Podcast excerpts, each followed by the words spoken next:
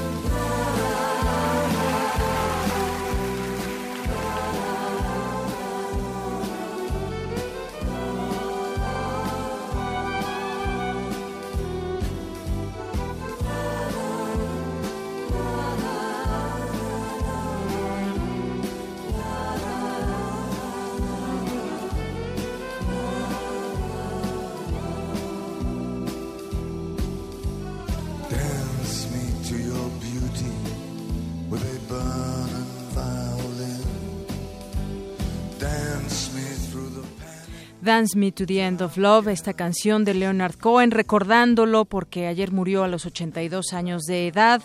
Y bueno, dice hoy la rayuela de la jornada, murió la melancolía, hecha poesía y música, se fue Cohen y con él nos fuimos un chingo, dice hoy la rayuela. Su fascinación por las letras le llevó a estudiar literatura en la Universidad McGill de Montreal, por eso pues en su, en su música, en sus letras encontrábamos esa poesía, esa literatura que lo caracterizó a lo largo de toda su trayectoria, con altibajos también, con pues eh, vivió en muchos lugares del mundo y bueno, pues se le hará próximamente un homenaje, aún no se sabe cuándo, allá en Los Ángeles. Que descanse en paz este compositor canadiense.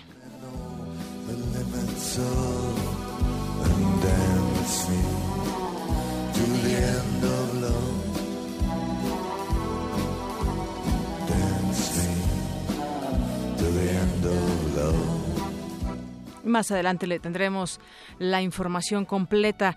Y bueno, también les doy la bienvenida hoy aquí a Prisma RU, que se transmite por Radio UNAM en el 96.1 de FM, en www.radiounam.unam.mx y además hoy muy contentos porque nos acompaña, además de todo nuestro equipo, nos acompañan estudiantes de, eh, de la FESA Catlán, de la FESA Catlán, y bueno, pues están aquí presentes, están conociendo, están conociendo las instalaciones de Radio UNAM, todos ellos estudiantes de la carrera de comunicación. Aquí varias chicas que me acompañan van en el tercer semestre. Bueno, pues bienvenidos sean y cuando quieran esta es su casa y ojalá podamos ver a algunos de ustedes en su momento que vengan a hacer su servicio social o apoyar en lo que se requiera y puedan estar pues conociendo todo lo que se hace desde este medio de comunicación que es la voz de la UNAM. Bueno, pues arrancamos.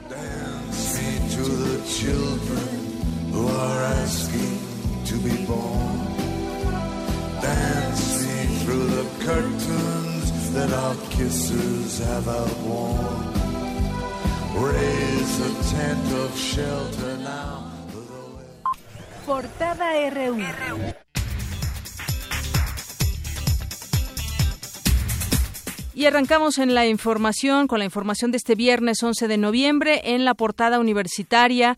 Al participar en el foro Tijuana Innovadora, el rector de la UNAM, Enrique Graue, afirmó que una educación de alta calidad necesita un financiamiento sostenible. Sin embargo, México tiene el gasto por alumno más bajo de todos los países miembros de la OCDE. En el marco de la onceava semana de la seguridad informática organizada por la Facultad de Estudios Superiores Aragón de la UNAM, Fernando Macedo, director de la entidad, señaló que a partir de la digitalización del mundo, la seguridad de la información se convirtió en una herramienta fundamental. Los mexicanos tienen una alta capacidad para desarrollar nanosatélites. Mi compañera Cristina Godínez nos tiene un adelanto de esta información. Hola Deyanira. En los proyectos espaciales, la fabricación de satélites nano y micro tienen la enorme ventaja de disminuir los costos de su producción. Los detalles más adelante. Cada 12 de noviembre se conmemora en México el Día Nacional del Libro, instituido por decreto presidencial en 1979. Para celebrarlo, mi compañera Cindy Pérez nos preparó esta información. Buenas tardes, Deyanira y auditorio de Prisma RU. Este 12 de noviembre se celebra en México el Día Nacional del Libro.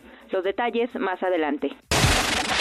Gracias. Y hoy en nuestra portada nacional, el exgobernador de Sonora, Guillermo Padres, quien ayer jueves ingresó al juzgado 12 del reclusorio Oriente, fue trasladado al reclusorio Sur, donde tendrá una audiencia para que comparezca por los delitos de delincuencia organizada y lavado de dinero por 178 millones de pesos. La PGR informó que Guillermo Padres no actuó solo, sino en complicidad con otras tres personas, entre ellas su hijo, quien ayer también fue detenido. Habla Gilberto Higuera Bernal, su procurador de la PGR. Las conductas imputadas son haber consignado en su declaración fiscal de 2015 ingresos acumulables menores a los realmente obtenidos, así como transferir recursos del extranjero al territorio nacional con conocimiento de que procedían de una actividad ilícita o representaban el producto de una actividad de este tipo, así como por pretender ocultar el origen, el destino y la propiedad de tales recursos en las mismas circunstancias. Y mientras tanto siguen buscando a Javier Duarte. Ya la PGR ofrece 15 millones de pesos de recompensa a quien proporcione información que coadyuve con la aprehensión de Javier Duarte de Ochoa. No obstante, desde 2014 la PGR recibió una denuncia penal en contra de ocho empresas fantasma que cobraron recursos públicos millonarios de la Secretaría de Salud de Veracruz sin entregar obras y servicios. Por su parte, el gobernador electo Miguel Ángel Yunes dijo que el pago de 586 millones de pesos a los alcaldes de la entidad es solo una cortina de humo ya que no soluciona la crisis económica. Gustavo Madero, jefe del gabinete del gobernador de Chihuahua, Javier Corral, aseguró que serán implacables con las irregularidades cometidas por la administración del exmandatario César Duarte. El jefe de gobierno de la Ciudad de México, Miguel Ángel Mancera, aseguró que los recursos reasignados a la ciudad en el presupuesto de egresos 2017, que ya se aprobó ayer, son un respiro, pero aún son insuficientes. La Suprema Corte de Justicia de la Nación desechó el proyecto sobre derecho de réplica. Es el ministro Luis María Aguilar Morales. Yo no puedo ver aislado solamente el derecho de réplica, en lo material no podría ser, mientras no haya una libertad previa donde se haya difundido alguna información de tal modo que el derecho de réplica es consecuencia necesaria de un previo ejercicio de comunicación que se haya formulado. Proyecto que se va a rehacer y ya se estará discutiendo de nueva cuenta. El décimo regidor del municipio tabasqueño del centro, Laires Carrera Pérez, fue secuestrado en Puerto Vallarta, Jalisco. La neumonía infantil sigue siendo la principal causa de muerte de niños menores de 5 años. Mi compañero Antonio Quijano nos tiene un adelanto de esta información. Buenas tardes, Deyanira, te al auditorio de Prisma RU. La neumonía es un problema de salud pública en México. Mañana se celebra el Día Mundial contra esta enfermedad. En unos momentos más información.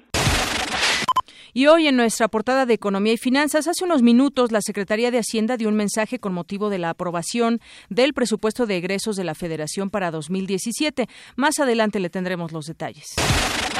Y como les decía ayer, la Cámara de Diputados aprobó en lo general el presupuesto de egresos con un aumento de 2.6% respecto a lo aprobado para el 2016.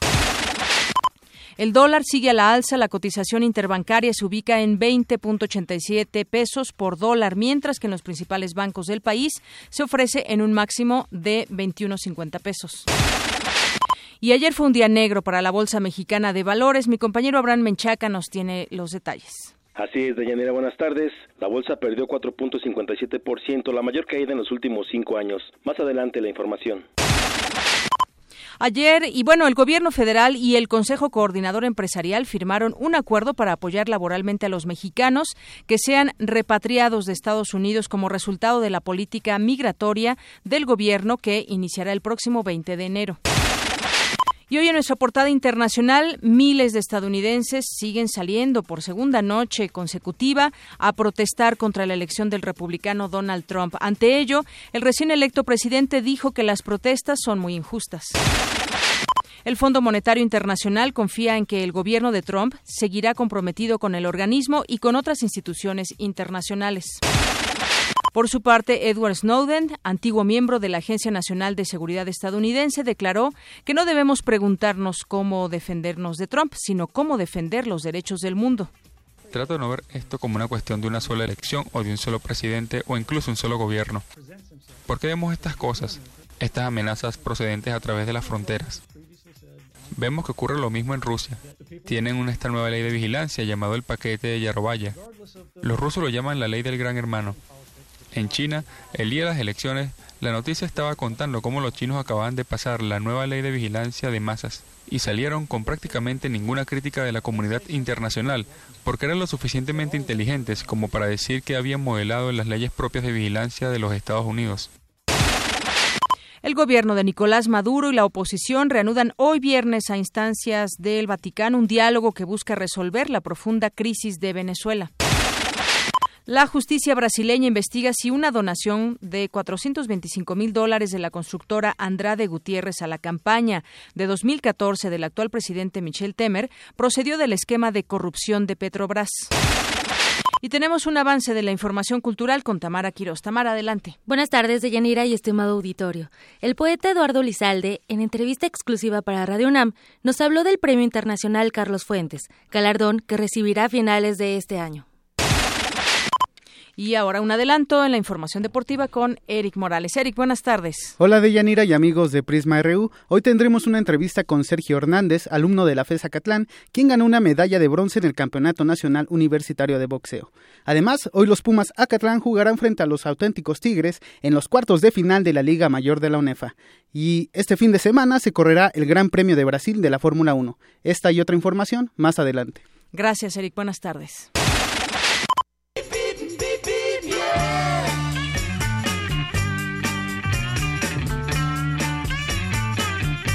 Y como es el tránsito en algunos campus universitarios, hay tránsito abundante que hallarás en Avenida Lomas de Plateros para quien deja atrás Avenida Centenario y se dirige a la preparatoria número 8 Miguel e. Schultz. La alternativa vial es anillo periférico. Y en otro punto hay circulación constante en Avenida Insurgentes desde Avenida Montevideo hacia la preparatoria número 9 Pedro de Alba.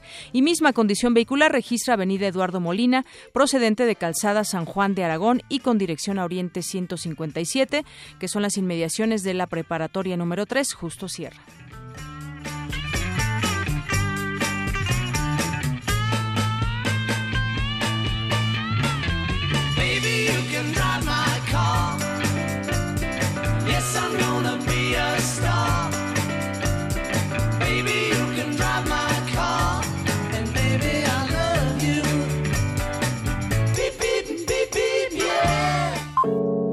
Campus RU. Y hoy en nuestro campus RU, que como siempre le tenemos toda la información que sucede, que sucede en todos los campus universitarios de la UNAM, pues hoy el Centro de Investigaciones sobre América del Norte de la UNAM organizó el coloquio Narcocultura de Norte a Sur, donde se analizó la narrativa en torno al tema y su impacto cultural. Mi compañera Virginia Sánchez estuvo ahí y nos platica adelante. ¿Qué tal, Deyanira y auditorio de Prisma RU? Este miércoles, el Centro de Investigaciones sobre América del Norte de la UNAM realizó el coloquio internacional Narcocultura de Norte a Sur, donde académicos de universidades nacionales y extranjeros analizaron la narrativa que aborda la narcocultura que se ha venido desarrollando en diversos países, incluido México. En la primera mesa, Christian Sperling, académico de la Universidad Autónoma Metropolitana, analizó los factores familiares a partir del libro El lenguaje del juego de Daniel Sada y señaló que esta novela no debe abordarse desde la dicotomía axiológica entre el bien y el mal, sino valorarla porque refleja la sintomatía de la violencia que viven las familias involucradas en el narcotráfico. Creo que más bien esta novela es sintomática de muchas otras representaciones que se elaboran ficcionalmente sobre el narcotráfico, en las cuales la oposición de la familia sirve para que los lectores ajenos a esos espacios de la violencia ajenos a esas violencias localmente específicas puedan entender la transgresión. Por su parte, Alberto Fonseca del North Central College abordó la narconarrativa con base en el libro de Juan Villoro, El Testigo, al que calificó como una obra que busca establecer desde la ficción las causas del resquebrajamiento moral y político de México. Por una parte, la trama explora el impacto en la vida cotidiana de la cultura del dinero fácil, tanto en el norte como en el centro del país. Por otra parte, la novela pone en juego un mecanismo que nos permite como lectores aproximarnos a las diferentes posiciones que ejercen los intelectuales frente a su realidad política y cultural. Diana Palaversic, de la University of New South Wales, Sydney, habló sobre el boom de la narconarrativa y puso como ejemplo Contrabando, de Víctor Hugo Rascón, a la que califica como la obra maestra del género. Esta conmovedora y hondamente sentida novela aparece en el pleno auge de la narcoviolencia, cuyas dimensiones épicas el escritor había anunciado proféticamente casi dos décadas antes. En contrabando, el autor demuestra una profunda postura ética hacia la materia narrada que brilla por su ausencia en el nutrido cuerpo de la narrativa mexicana. Por postura ética me refiero, desde luego, a la responsabilidad personal y el compromiso moral asumido por un autor ante el momento histórico que vive y el tema que narra y cuyo resultado es una obra que tiene un profundo impacto en el lector y contribuye a la comprensión de la condición existencial y sufrimiento del otro. El coloquio conformado por tres mesas de análisis podrá consultarse a través de YouTube en CISAN UNAM Web. Hasta aquí la información. Buenas tardes. Muchas gracias, buenas tardes. Y continuamos con la información. Mañana se celebra el Día Mundial contra la Neumonía, una infección aguda respiratoria que es un problema de salud pública en México. Mi compañero Antonio Quijano nos tiene los detalles. Adelante, Toño. Buenas tardes, de Yanira al auditorio de Prisma RU. Mañana 12 de noviembre se conmemora el Día Mundial contra la Neumonía. Esta infección respiratoria aguda es causada por virus o bacterias que provocan que los alveolos se llenen de pus y líquido, lo que provoca que la respiración sea dolorosa y disminuya la absorción de oxígeno. Los niños y los adultos mayores son los más vulnerables a esta enfermedad, habla la doctora Renata Báez, neumóloga de la Facultad de Medicina. Es una población muy vulnerable porque en términos generales tienen disminuido un poquito sus mecanismos de defensa inmunológicos, pues para poder defenderse de, de esta enfermedad. Eso es por un lado. Por otro lado, en los adultos, ya en los extremos de la vida, tienen además otro tipo de enfermedades que nosotros le llamamos comorbilidades y que bueno eso también de alguna forma viene a complicar y a hacer más vulnerable al, al paciente. La experta del Instituto Nacional de Enfermedades Respiratorias aclaró que su diagnóstico no es fácil, debido a que sus síntomas son parecidos a los de la gripe o bronquitis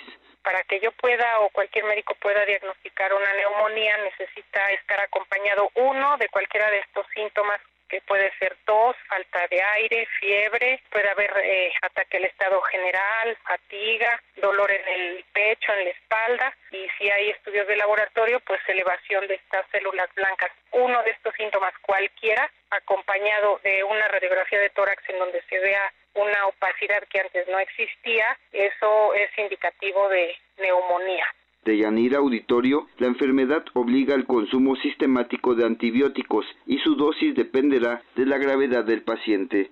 Estos cuadros de neumonía pueden ser desde leves, moderados, hasta muy graves y ocasionar la muerte. El médico lo que tiene que hacer es evaluar el estado del paciente. Muchos de estos, si no es grave, se pueden tratar con antibióticos eh, de forma ambulatoria, es decir, en su casa, pero en otras ocasiones si se evalúa al paciente y tiene algún dato de gravedad, pues entonces se tienen que hospitalizar los pacientes.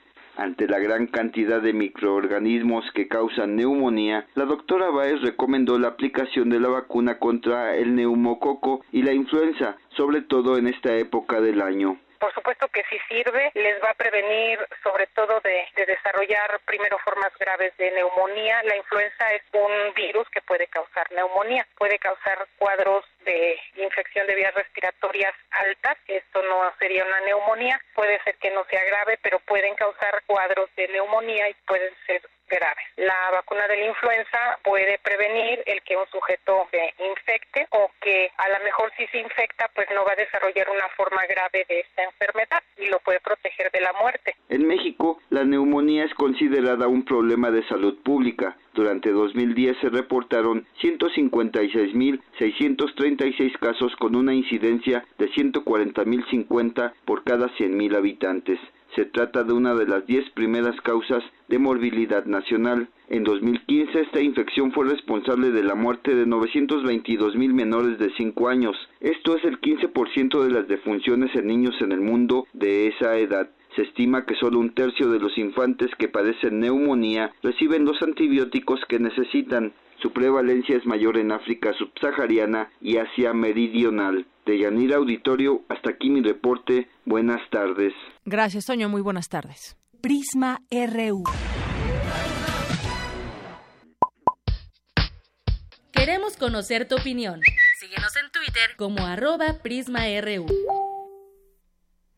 Bien, y continuamos con la información de este día en la información nacional. Pues ayer se, se, aprobó el presupuesto de egresos 2017. Muchos habían señalado que era insuficiente en algunas áreas, que venían algunos recortes. Quien habló, pues en su momento bastante claro al respecto fue el jefe de gobierno de la Ciudad de México, Miguel Ángel Mancera. También se habla de este presupuesto al recorte en la, en la educación, en la cultura. Y bueno, para hablar de este tema ya tengo la línea telefónica y le agradezco nos tome la llamada al diputado Sergio López Sánchez, el secretario de la Comisión de Presupuesto y Cuenta Pública por parte del PRD. ¿Qué tal, diputado? Buenas tardes. ¿Cómo te va? Muy buenas tardes. Te saludo a ti y a tu amable auditorio. Bueno, pues yo quisiera que nos platique un poco cómo estuvo esta aprobación en lo general de este dictamen con eh, eh, del presupuesto de 2017, porque habían habían alzado la mano varias personas, varias autoridades también, y en torno a los recortes que venían y de cómo se espera el próximo año en cuanto a los dineros.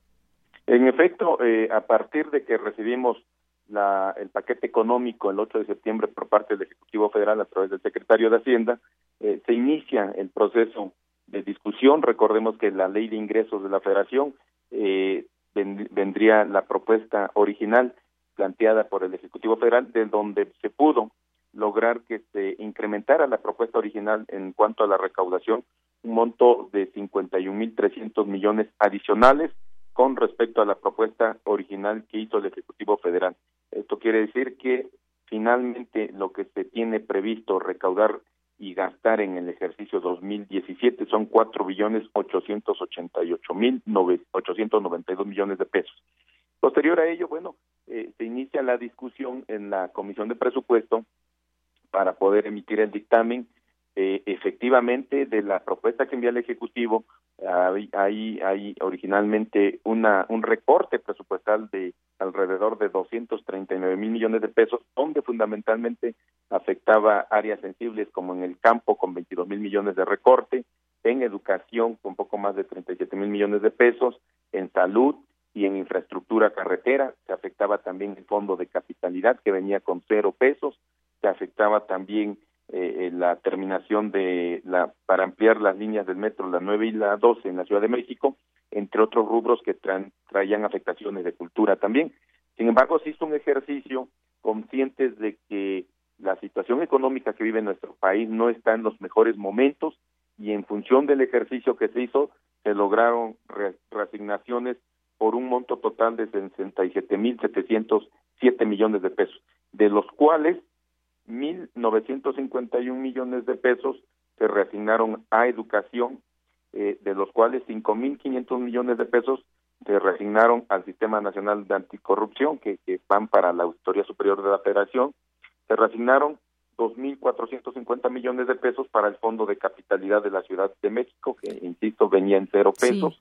Eh, se asignaron 500 millones para ampliar las líneas del metro 9 y 12 y 6 mil millones de pesos para infraestructura carretera en los estados. Se ratificó la propuesta del fondo del Fortalece, que es un fondo para el fortalecimiento, fortalecimiento de la infraestructura estatal y municipal, donde precisamente se pudo coberturar proyectos que solicitaron las autoridades municipales. Esto, este fondo suban los nueve mil millones de pesos. Estos son como los los rubros donde se logró la reasignación este, significativa y que de alguna manera, insisto, por esta circunstancia que, que estamos viviendo en el entorno internacional y la situación de económica de nuestro país. no Finalmente eh, se procuró, obviamente, eh, reasignar hasta donde fue posible en estas áreas que naturalmente donde mayor demanda de la ciudadanía. Diputado, sí. Eh, estas resignaciones son suficientes y se lo pregunto un poco también porque nos explica acerca de, pues por ejemplo, el fondo de capitalidad. Finalmente se le dio un poco más de dinero, se había pedido esto, pero pues en el tema de la educación, de la cultura, algo que también pues distintos académicos, muchos académicos, eh, rectores sacaron en su momento desplegados para explicar las afectaciones graves que esto puede traer pues a la, a la educación en el país. Definitivamente no son suficientes las reasignaciones. Estamos eh, eh, conscientes de que es una situación, vamos, eh, en una en un recorte de más de 37 mil millones de pesos a la educación, reasignarle 1.900 millones, no son suficientes. En eso coincidimos, estamos de acuerdo en que no son suficientes. Desde luego, nosotros en el grupo parlamentario del PRD hemos manifestado que este este esquema de recaudación eh, este modelo económico en nuestro país ya no está funcionando, necesitamos entrar a una profunda revisión precisamente para reorientar el gasto y no afectar estos sectores que son muy sensibles y que nosotros compartimos la preocupación del sector educativo como también la de salud y desde luego el propio jefe de gobierno en su momento eh, hizo un señalamiento contundente, firme respecto de la afectación al fondo de capitalidad cuatro mil millones traía el año en el 2016 y en este 2017 solamente se pudieron lograr 2.500 millones, es decir, aún así si hay un recorte, una afectación al fondo de capitalidad y a otros rubros que se, se han bueno, pues vamos a ir viendo porque pues siempre se siempre hace falta dinero y bueno, pues muchos alzaron la mano en torno a que venía un recorte fuerte. Sabemos que la situación económica pues está bastante aguda en México y ahora pues en el mundo también lo hemos visto y vamos a ver pues los retos que enfrentará el mundo en los temas de economía, dado que todo afecta y pues bueno, una de las afectaciones ha sido también pues hasta donde hemos visto, por lo menos en el tema del dólar y todo este asunto, pues las elecciones en Estados Unidos y quién fue finalmente el ganador. Pues muchas gracias, diputado, por comentarnos cómo estuvo ayer esta, esta sesión ahí en la Cámara de Diputados, lo que opina y lo que vendrá también, porque ya en los hechos, cuando empiece a, llegar este dinero a las, a las distintas dependencias, pues ahí es cuando realmente se ve la afectación o no a los distintos programas. Muchas gracias. Muchas gracias, muy buenas tardes. Buenas tardes, el diputado Sergio López Sánchez, secretario de la Comisión de Presupuesto y Cuenta Pública. Para nosotros, tu opinión es muy importante. Síguenos en Facebook como Prisma RU.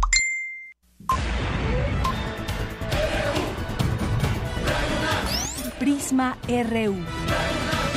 Con Deyanira Morán. Bueno, y continuamos ahora con mi compañera Dulce García. Con el objetivo de no discriminar ninguna forma de lenguaje, se presentó la edición facimilar del libro Picardía Mexicana. Cuéntanos, Dulce, ¿cómo estás? Buenas tardes. Así es, Deyanira, muy buenas tardes a ti y al auditorio de Prisma RU. Pues estamos con mucho frío por acá por Ciudad Universitaria, pero muy contentos. Déjenme les cuento.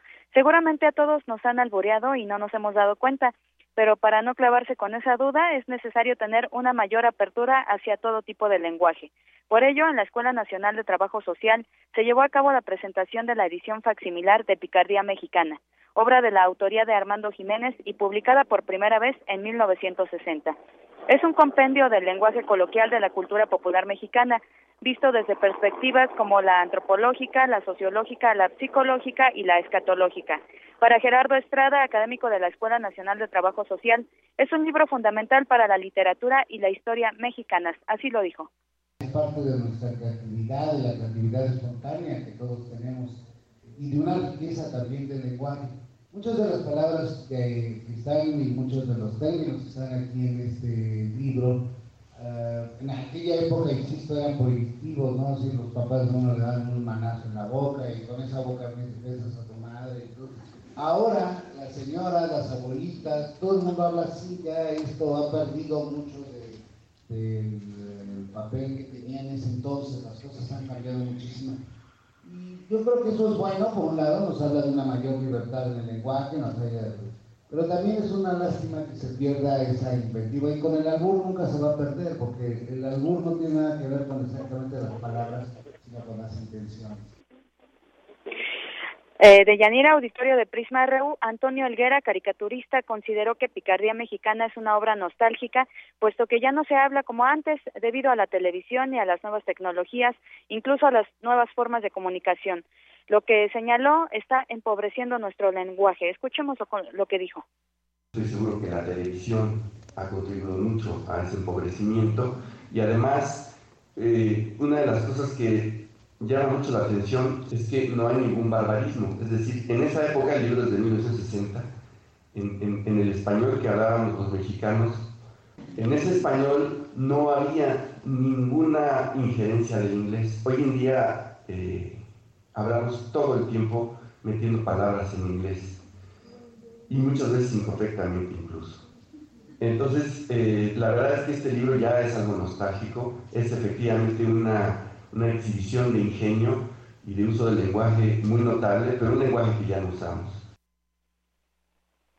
Eh, Dayanira, les comento que los expositores coincidieron en que la forma que tienen los mexicanos de jugar con el lenguaje y el humor es parte de su identidad nacional. Es el reporte. Buenas tardes. Dulce, ¿te está calando mucho el frío allá en Seúl? Eh, un poquito de Yanira, pero pues para que ya, si tenemos una duda por ahí, hay que sentarnos a escuchar bueno, Muy bien, pues gracias, Dulce. Gracias a ustedes, buenas tardes. Hasta luego, muy buenas tardes. Y bueno, pues continuamos ahora con toda la información que tenemos aquí, información nacional. Le, comentábamos del presupuesto, pues ya fue aprobado y bueno, nos decía ahí el diputado que vamos a ver estas reasignaciones que hubo ayudaron de algún en alguna medida a este eh, tema de algunos recursos, algunos programas que estaban severamente afectados y que con esto no es que se logre tanto, pero pues eh, algunos millones se lograron reasignar a algunos lugares y algunos programas y bueno, pues también eh, le voy a comentar acerca de lo que había dicho Mancera también. Finalmente, pues le regatea el Congreso dinero, le da 3.4 mil millones de pesos. Obtuvo estas reasignaciones por 2.450 millones de pesos para el Fondo de Capitalidad, que si bien fue un logro respecto al plan original del Ejecutivo que venía en cero, representa un recorte en comparación con el año anterior. Y bueno, pues habrá dinero para las líneas 9 y 12 del metro, recursos de otros fondos en los que está contemplada la Ciudad de México. Y bueno, pues ayer también le damos a conocer la información acerca de este traslado, de esta detención o entrega que hizo el propio Guillermo Padres, exgobernador de Sonora. Y entonces, bueno, pues ahora se dio a conocer la información de que fue trasladado al reclusorio, del reclusorio Oriente hacia el sur, cae por delincuencia organizada, además su hijo que fue detenido también, Guillermo Padres Dañino, que también fue detenido por los mismos delitos, ambas órdenes de aprehensión fueron libradas por el juez cuarto de distrito de procesos penales federales del Estado de México. Bueno, pues ya retomamos el tema, estamos tratando de, eh, entablar comunicación con su abogado y en cualquier momento, bueno, pues si es posible, lo vamos a entrevistar. Y bueno, mientras tanto, nos vamos ahora con la maestra Angélica Aguilera. Ella es coordinadora ejecutiva del programa En Contacto Contigo. Maestra, buenas tardes, bienvenida. Muchas gracias, buenas, buenas tardes. Bueno, pues yo quisiera que nos platique acerca de este programa en contacto contigo, de qué trata, cuándo comienza, qué pueden encontrar los universitarios. Muchas gracias, sí, con mucho gusto. Eh, bueno, el programa En Contacto Contigo alcanza este año la quinta emisión de su festival anual y como cada año pues hemos preparado un programa muy diverso en donde los alumnos de la UNAM y por supuesto el público en general pueden encontrar en diversos espacios eh, de difusión cultural una amplia gama de actividades de danza, teatro, música, cine, todo, todo difusión cultural con puertas abiertas para recibirlos en esta emisión. Así es, esta emisión que, bueno, arranca ahí en el Centro Cultural Universitario y hay muchas actividades. No sé si maestra nos pueda platicar de algunas en específico que nos pueda, que nos pueda eh, recomendar. Con muchísimo gusto. El festival arranca, como, como bien lo mencionas, el sábado a partir de las 10 de la mañana y estaremos con ah, actividad todo el sábado y todo el domingo hasta las 10 de la noche. El festival se lleva a cabo en cinco sedes de manera simultánea. La principal, obviamente, es el Centro Cultural Universitario, pero se suman otras sedes de difusión cultural como Casa del Lago, el Museo Universitario del Chopo, el antiguo Colegio de San Ildefonso, eh, perdón, eh, que estarán teniendo actividades durante ah, los dos días de duración del festival, también con una muestra muy representativa de sus actividades este, cotidianas. Aquí en el Centro Cultural, pues te puedo te puedo mencionar y con mucho orgullo que tenemos varias sorpresas que ofrecerles. Una de ellas es un espectáculo impresionante con el que se cierra eh, los 400 años del aniversario luctuoso de Cervantes y Shakespeare. Es una obra de teatro con una escenografía virtual que va a ser proyectada de manera espectacular en el hermosísimo Museo Universitario Arte Contemporáneo, aquí en esta explanada eh, y que los actores eh, los actores trabajan dentro de unas burbujas que son también iluminadas de una manera muy especial y vamos visualmente es un espectáculo que no se pueden perder lo vamos a tener al aire libre en la explanada del MOAC el sábado y el domingo eh, abierto para todo el público.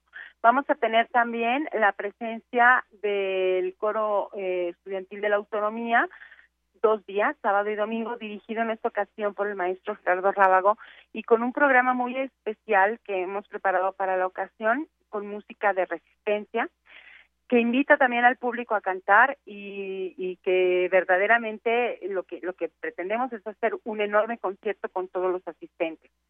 Vamos a cerrar el festival el domingo con una con una banda muy especial eh, que seguramente será una delicia para los estudiantes que es la Non Plus Ultra Orquesta, una banda muy fresca que combina el arte circense con la música, con un espectáculo de cabaret, eh, con música del mundo que hace un recorrido, digamos, por el ska, por la música balcánica, por el hip hop, por el folk, eh, muy divertida, muy interesante, muy fresca. Vale mucho la pena que los alumnos la conozcan.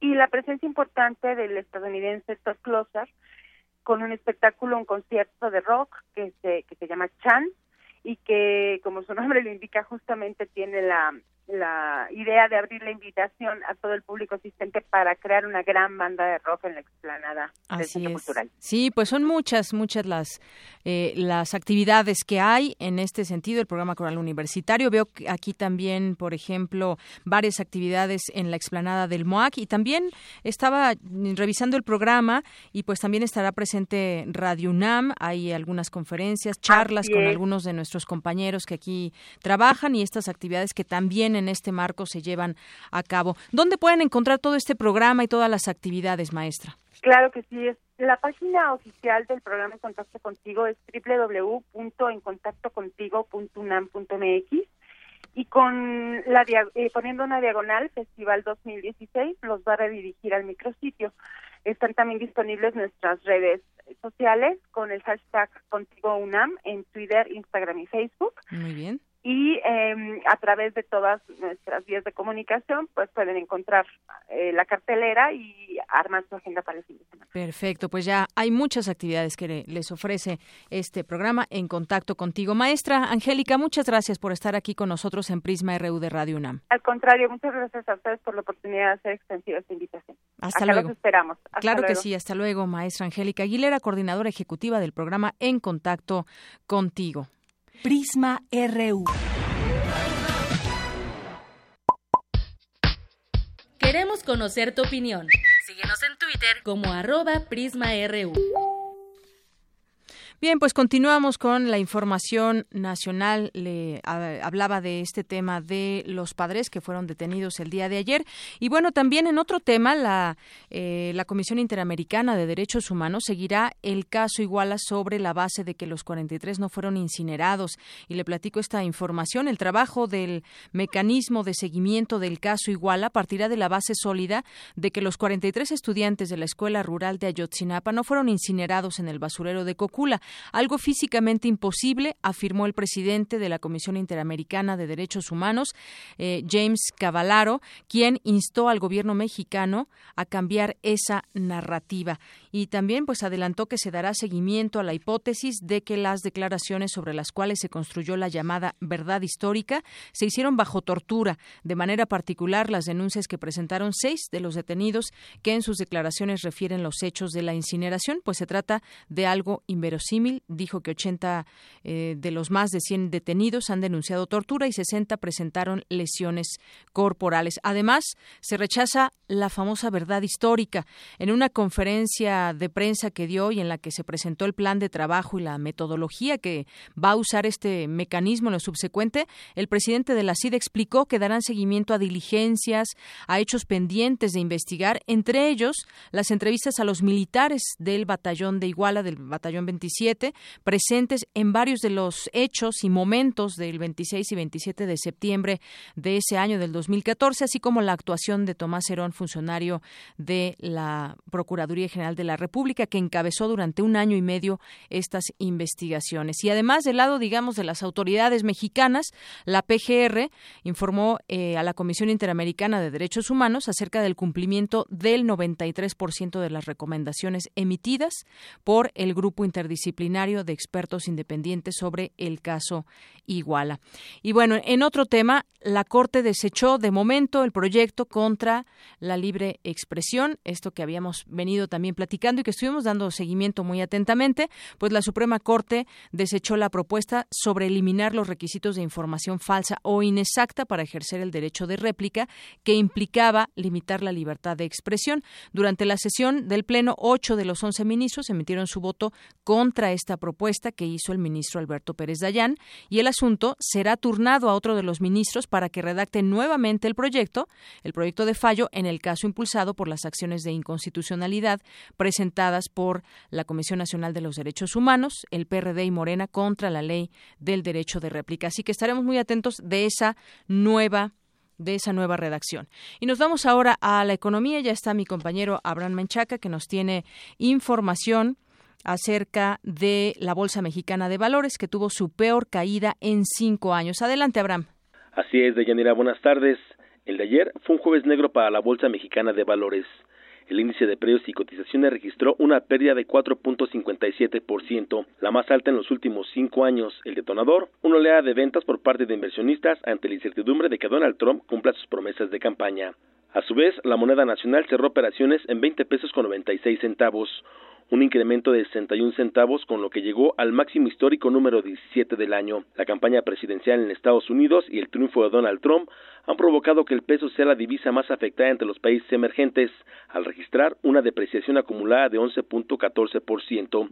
Hace unos minutos, el secretario de Hacienda, José Antonio Meade, informó que el gobierno federal está preparado para hacer ajustes al presupuesto que aprobó la Cámara de Diputados ante la volatilidad de los mercados. Estaremos atentos y en posibilidad de hacer ajustes si ellos se requirieran, pero al día de hoy eh, no tenemos ningún elemento que nos haga pensar que no tendremos capacidad de hacerle frente al programa económico en los términos en los que fue presentado. Esto es, la combinación de las diferentes variables nos permite estar ciertos de que los ingresos habrán de estar ahí para darle apoyo al presupuesto que se aprobó. De Yanira, para el doctor Jaime Linares, académico de la Facultad de Estudios Superiores Aragón, la economía nacional experimentará días de volatilidad hasta que Donald Trump asuma la presidencia en enero. Esperemos que con estos ajustes disminuya, digamos, esa, esa volatilidad y en términos generales poco a poco eh, vayan adquiriendo los mercados cierta tranquilidad una vez de que ya se disipe el efecto Trump y que poco a poco ya este los eh, capitales se retomen otra vez su cauce productivo más que especulativo empiecen otra vez a planear a largo plazo. Eso es lo lo lo, lo digamos lo importante sobre todo porque sabemos bien que a mayor inversión pues se generan mayores ingresos y generan también eh, mayores empleos. O sea hay un efecto multiplicador sobre la economía en general cuando el capital se orienta más a la producción a la especulación. Esta tarde el dólar se cotiza a la venta en 21 pesos con 15 centavos y a la compra en 21 con 40, mientras que la Bolsa Mexicana de Valores desciende 0.16 puntos. El índice de precios y cotizaciones se ubica en 45.163.5 unidades, lo que representa un retroceso de 65.15 puntos. De la información que tengo. Buenas tardes.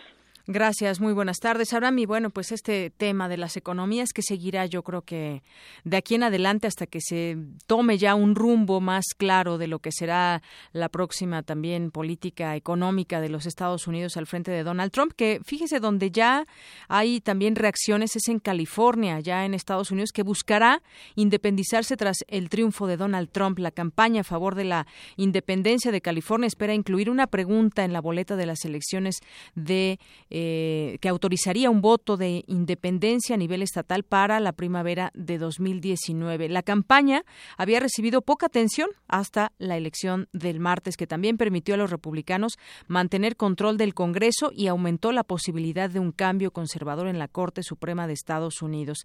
Bueno, pues así las cosas allá en California y más adelante retomamos el tema de lo que ha seguido allá en Estados Unidos, que son muchas propuestas, muchas protestas en las calles de miles de personas y además, bueno, ya acusan incluso de actos de racismo en distintos lugares allá en los Estados Unidos. Arte y cultura.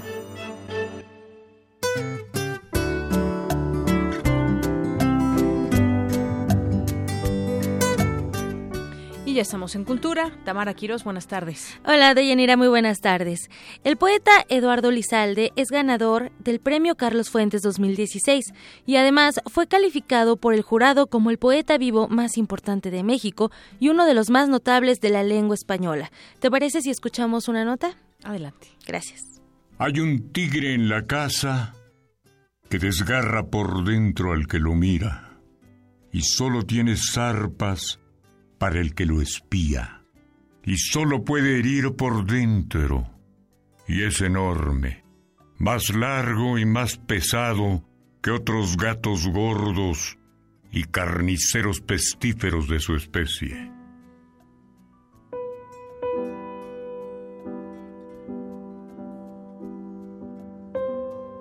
Eduardo Lizalde, novelista, ensayista y poeta, obtuvo el Premio Internacional Carlos Fuentes a la Creación Literaria en Español 2016, galardón que convocan de manera bienal la Universidad Nacional Autónoma de México y la Secretaría de Cultura Federal. Me honra, por supuesto, recibirlo y pues celebro que se considere mi obra merecedora de un premio como este, aunque no es el primer premio internacional que recibo.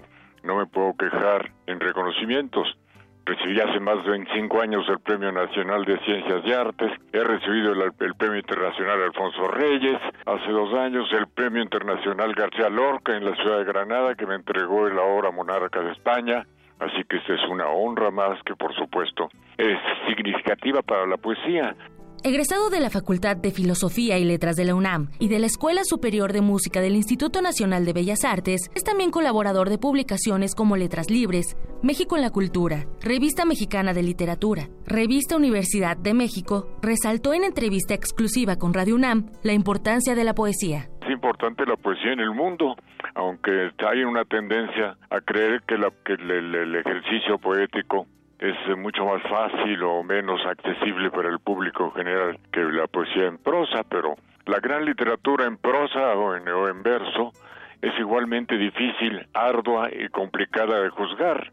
No la juzgo yo, la juzgan las personas que leen nuestros libros. Creo que la riqueza de la producción poética mexicana pues, es tal vez más grande y más vieja que, la, que la producción narrativa. El también exdirector de Radio UNAM y miembro de la Academia de la Lengua es autor de Cada cosa es Babel, El tigre en la casa, La zorra enferma y otros tigres. Esto nos dijo con relación al legado del escritor Carlos Fuentes.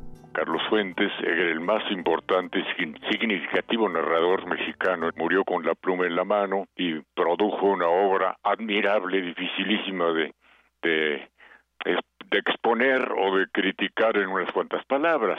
Se ha escrito y se ha traducido la obra de Fuentes a todos los idiomas y yo tendría que hacer un pequeño discurso celebrando la obra que siempre hemos admirado del gran Carlos Fuentes, porque abre una nueva perspectiva, un nuevo temperamento a la narrativa eh, mexicana Lizalde, actual director de la Biblioteca de México, será conmemorado en una ceremonia a la que acudirá el presidente de la República en un acto oficial antes del término del presente año. No miro nunca la colmena solar, los renegridos panales del crimen de sus ojos, los crisoles de saliva emponzoñada de sus fauces. Ni siquiera lo huelo para que no me mate. Pero sé claramente que hay un inmenso tigre encerrado en todo esto. Soy Eduardo Lizalde, poeta y cazador de tigres, pero solo en los libros. De Yanira y precisamente un 11 de noviembre de 1928 nació el escritor Carlos Fuentes. Así que bueno, los invito a celebrar su legado. Compartamos en redes sociales, por favor, de arroba prisma.ru, cuál es su libro favorito de este gran autor y también para conmemorar el Día Internacional del Libro. Nos escuchamos más tarde. Claro que sí, Tamara, muy buenas tardes. Zarpazo RU.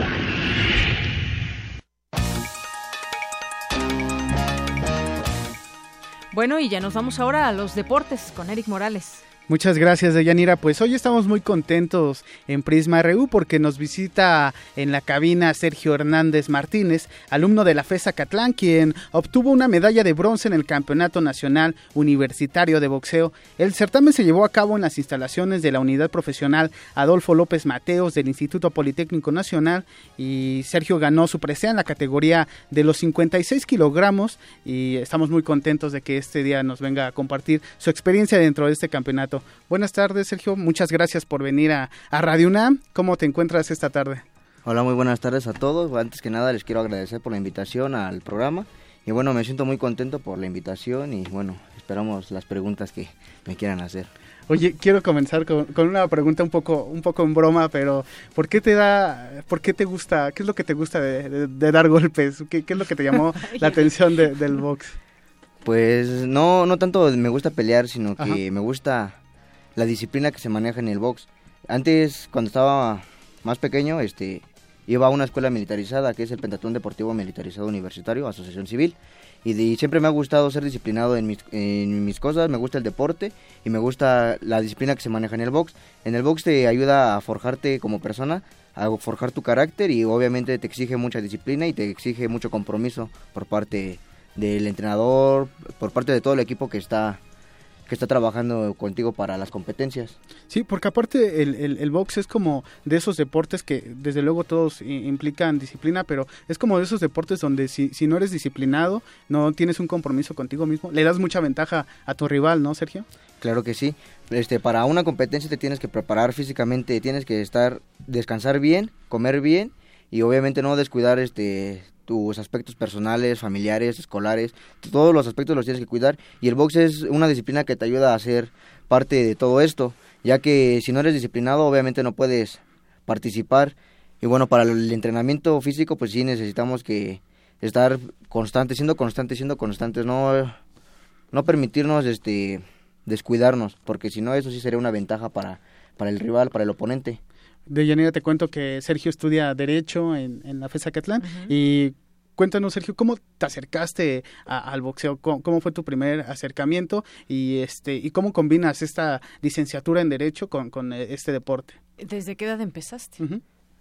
En el box empecé a los 23 años y fue el semestre pasado, en, en marzo me parece, fue cuando llevo cuando empecé a entrar al box. Ah, o sea, tiene poco, digamos, ¿no? Es así como algunos desde, desde chiquitos están No, no, no. Desde los 23. sí, yo empecé apenas, no tiene mucho. Tengo unos, ¿qué? Siete meses entrenando y, y bueno, me acerqué al box porque como ya lo dije, me gusta la disciplina, me gusta el deporte y toda mi vida, bueno, la mayor parte de mi vida he, practicado deporte, he hecho ejercicio. Y es por eso que así me empecé a acercar al, a la disciplina de boxeo. Fui a consultar las bases para meterme a la disciplina. Contacté al profesor Roberto Nava, que fue el quien me dio toda la información, el que me empezó a explicar cómo es el proceso del entrenamiento, cómo es el proceso para unas competencias, y él es el que me, me está asesorando en todo este profesor Roberto Nava. Oye, en este campeonato tuviste dos este, peleas eh, donde eh, obtuviste una medalla de bronce. ¿Nos puedes contar un poco sobre estos combates que, que tuviste? Bueno, fue una, fue una pelea. Y la pelea fue contra un oponente de Chihuahua muy, muy fuerte, este, un, un verdadero guerrero. Y bueno, la pelea pues la perdimos en el segundo round, pero bueno, nos, la experiencia que nos dejó es que debemos de seguir trabajando en ello para no para obtener mejores resultados y obviamente no conformarnos con un tercer lugar, que no es malo, pero tampoco hay que hay que quedarnos ahí, sino que hay que buscar lo mejor. Y de estos siete meses donde comenzaste a practicar eh, el box y donde ya te cuelgas una, una presea que supongo recompensa todo tu, tu esfuerzo, ¿qué, ¿qué, qué, es lo que sentiste en ese momento? Pues se siente una satisfacción, porque no, no todos tienen el privilegio de practicar box, porque para practicar el box se necesita tener ciertas este, aptitudes físicas, estar bien de los dientes, estar bien de la vista, físicamente en tu peso, no, no tener problemas cardíacos, no tener ningún tipo de enfermedad. Y bueno, eso es, es lo, que, lo que le agradezco yo a la vida, por mantenerme en ciertas aptitudes para practicar la disciplina de boxeo. Es lo que me deja y la experiencia que aprendí en el torneo, porque obviamente yo llegué, ¿cómo se podría decir? inexperto en, en el combate, bueno, en, en, el torneo más que nada. No llevo, no llevo muchas peleas y, y bueno, el torneo es lo que me ha dejado una experiencia para seguir boxeando. ¿Te han dado tus buenos golpes? Sí. Sí. Oye, ¿tienes algún algún eh, ídolo dentro del box? Bueno, pues sí, este. O varios. Hay varias, hay varias personas que sí me llaman la atención su boxeo, como sería Julio César Chávez, Juan Manuel Márquez, Manny Pacquiao, y bueno, Eric, este, el terrible Morales, Ricardo Finito López. No, Muy bien. Y bueno, esas son las personas que me gusta como su estilo de boxeo. Muy bien. Bueno, pues Sergio, muchas gracias por venir. muchas gracias, Y mucho éxito en, en, tus futuros combates y estaremos al pendiente de tu desarrollo profesional y deportivo. Muchas gracias por venir. Gracias a, ustedes por la invitación. Felicidades. gracias. Deyanira, nos escuchamos en la siguiente hora. Claro que sí, Eric.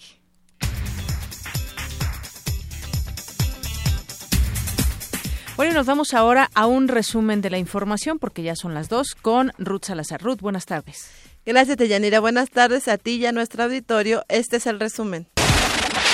En entrevista para Prisma RU, el diputado Sergio López Sánchez, secretario de la Comisión de Presupuesto y Cuenta Pública, ofreció detalles sobre la reasignación del presupuesto y reconoció que estas no fueron suficientes para el ámbito educativo y cultural. No son suficientes las reasignaciones, estamos conscientes de que es una situación, vamos, en un recorte de más de 37 mil millones de pesos a la educación, reasignarle 1.900 millones, no son suficientes. En eso coincidimos, estamos de acuerdo en que no son suficientes. Desde luego, nosotros en el grupo parlamentario del PRD hemos manifestado que este este esquema de recaudación, eh, este modelo económico en nuestro país ya no está funcionando. Necesitamos entrar a una profunda revisión precisamente para reorientar el gasto y no afectar estos sectores que son muy sensibles y que nosotros compartimos la preocupación del sector educativo. En otro tema, la maestra Angélica Aguilera, coordinadora ejecutiva del programa En Contacto Contigo, habló sobre las actividades que se llevarán a cabo en el, en el evento que comienza mañana sábado y concluye el domingo. El festival arranca, como, como bien lo mencionas, el sábado a partir de las 10 de la mañana y estaremos con actividad todo el sábado y todo el domingo hasta las 10 de la noche. El festival se lleva a cabo en cinco sedes de manera simultánea. La principal, obviamente, es el Centro Cultural Universitario, pero se suman otras sedes de difusión cultural como Casa del Lago, el Museo Universitario del Chopo, el antiguo Colegio de San Ildefonso. Estarán teniendo actividades durante ah, los dos días de duración del festival, también con una muestra muy representativa de sus actividades cotidianas. Quédense con nosotros. En la segunda hora de Prisma RU trataremos de hablar con Antonio Lozano Gracia, abogado defensor del exgobernador de Sonora Guillermo Padres, en torno al proceso que se le sigue por los delitos de operaciones con recursos de procedencia ilícita y defraudación fiscal equiparada. Hasta aquí el resumen de Yanira. Buenas tardes. Gracias, Ruth. Buenas tardes. Vamos a hacer una pausa y regresamos con más información aquí en Prisma RU. Queremos conocer tu opinión. Síguenos en Twitter como arroba PrismaRU. Para nosotros, tu opinión es muy importante. Síguenos en Facebook como PrismaRU. La espera está por terminar. Ha llegado el momento. Ars Futura, en su segunda edición, se inserta dentro del circuito de festivales de música de la Ciudad de México, con la vocación de llevar al público música de vanguardia. Scott Kinsey, Gary Novak, Hauschka, Aswan, Astrolab IO, Mark Andrews. Música sin fronteras al alcance de todos. 11 y 12 de noviembre en la Cineteca Nacional. Para más información visita arsfutura.mx. Resistencia modulada. Radio UNAM invitan.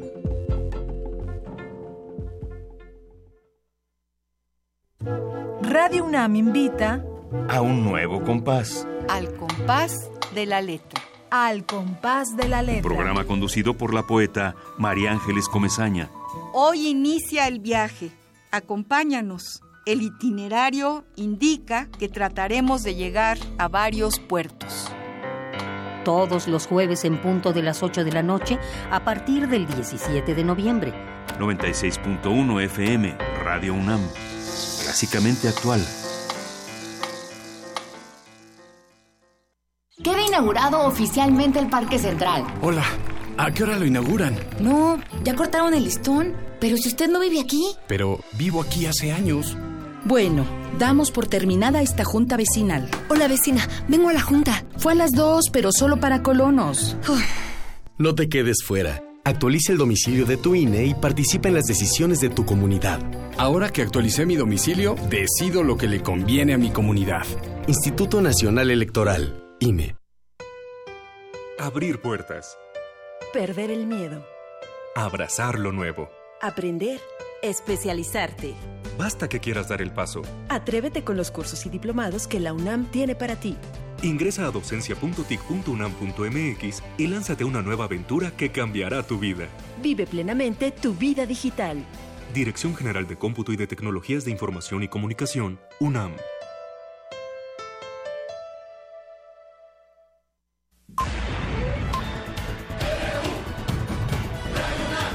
Prisma RU.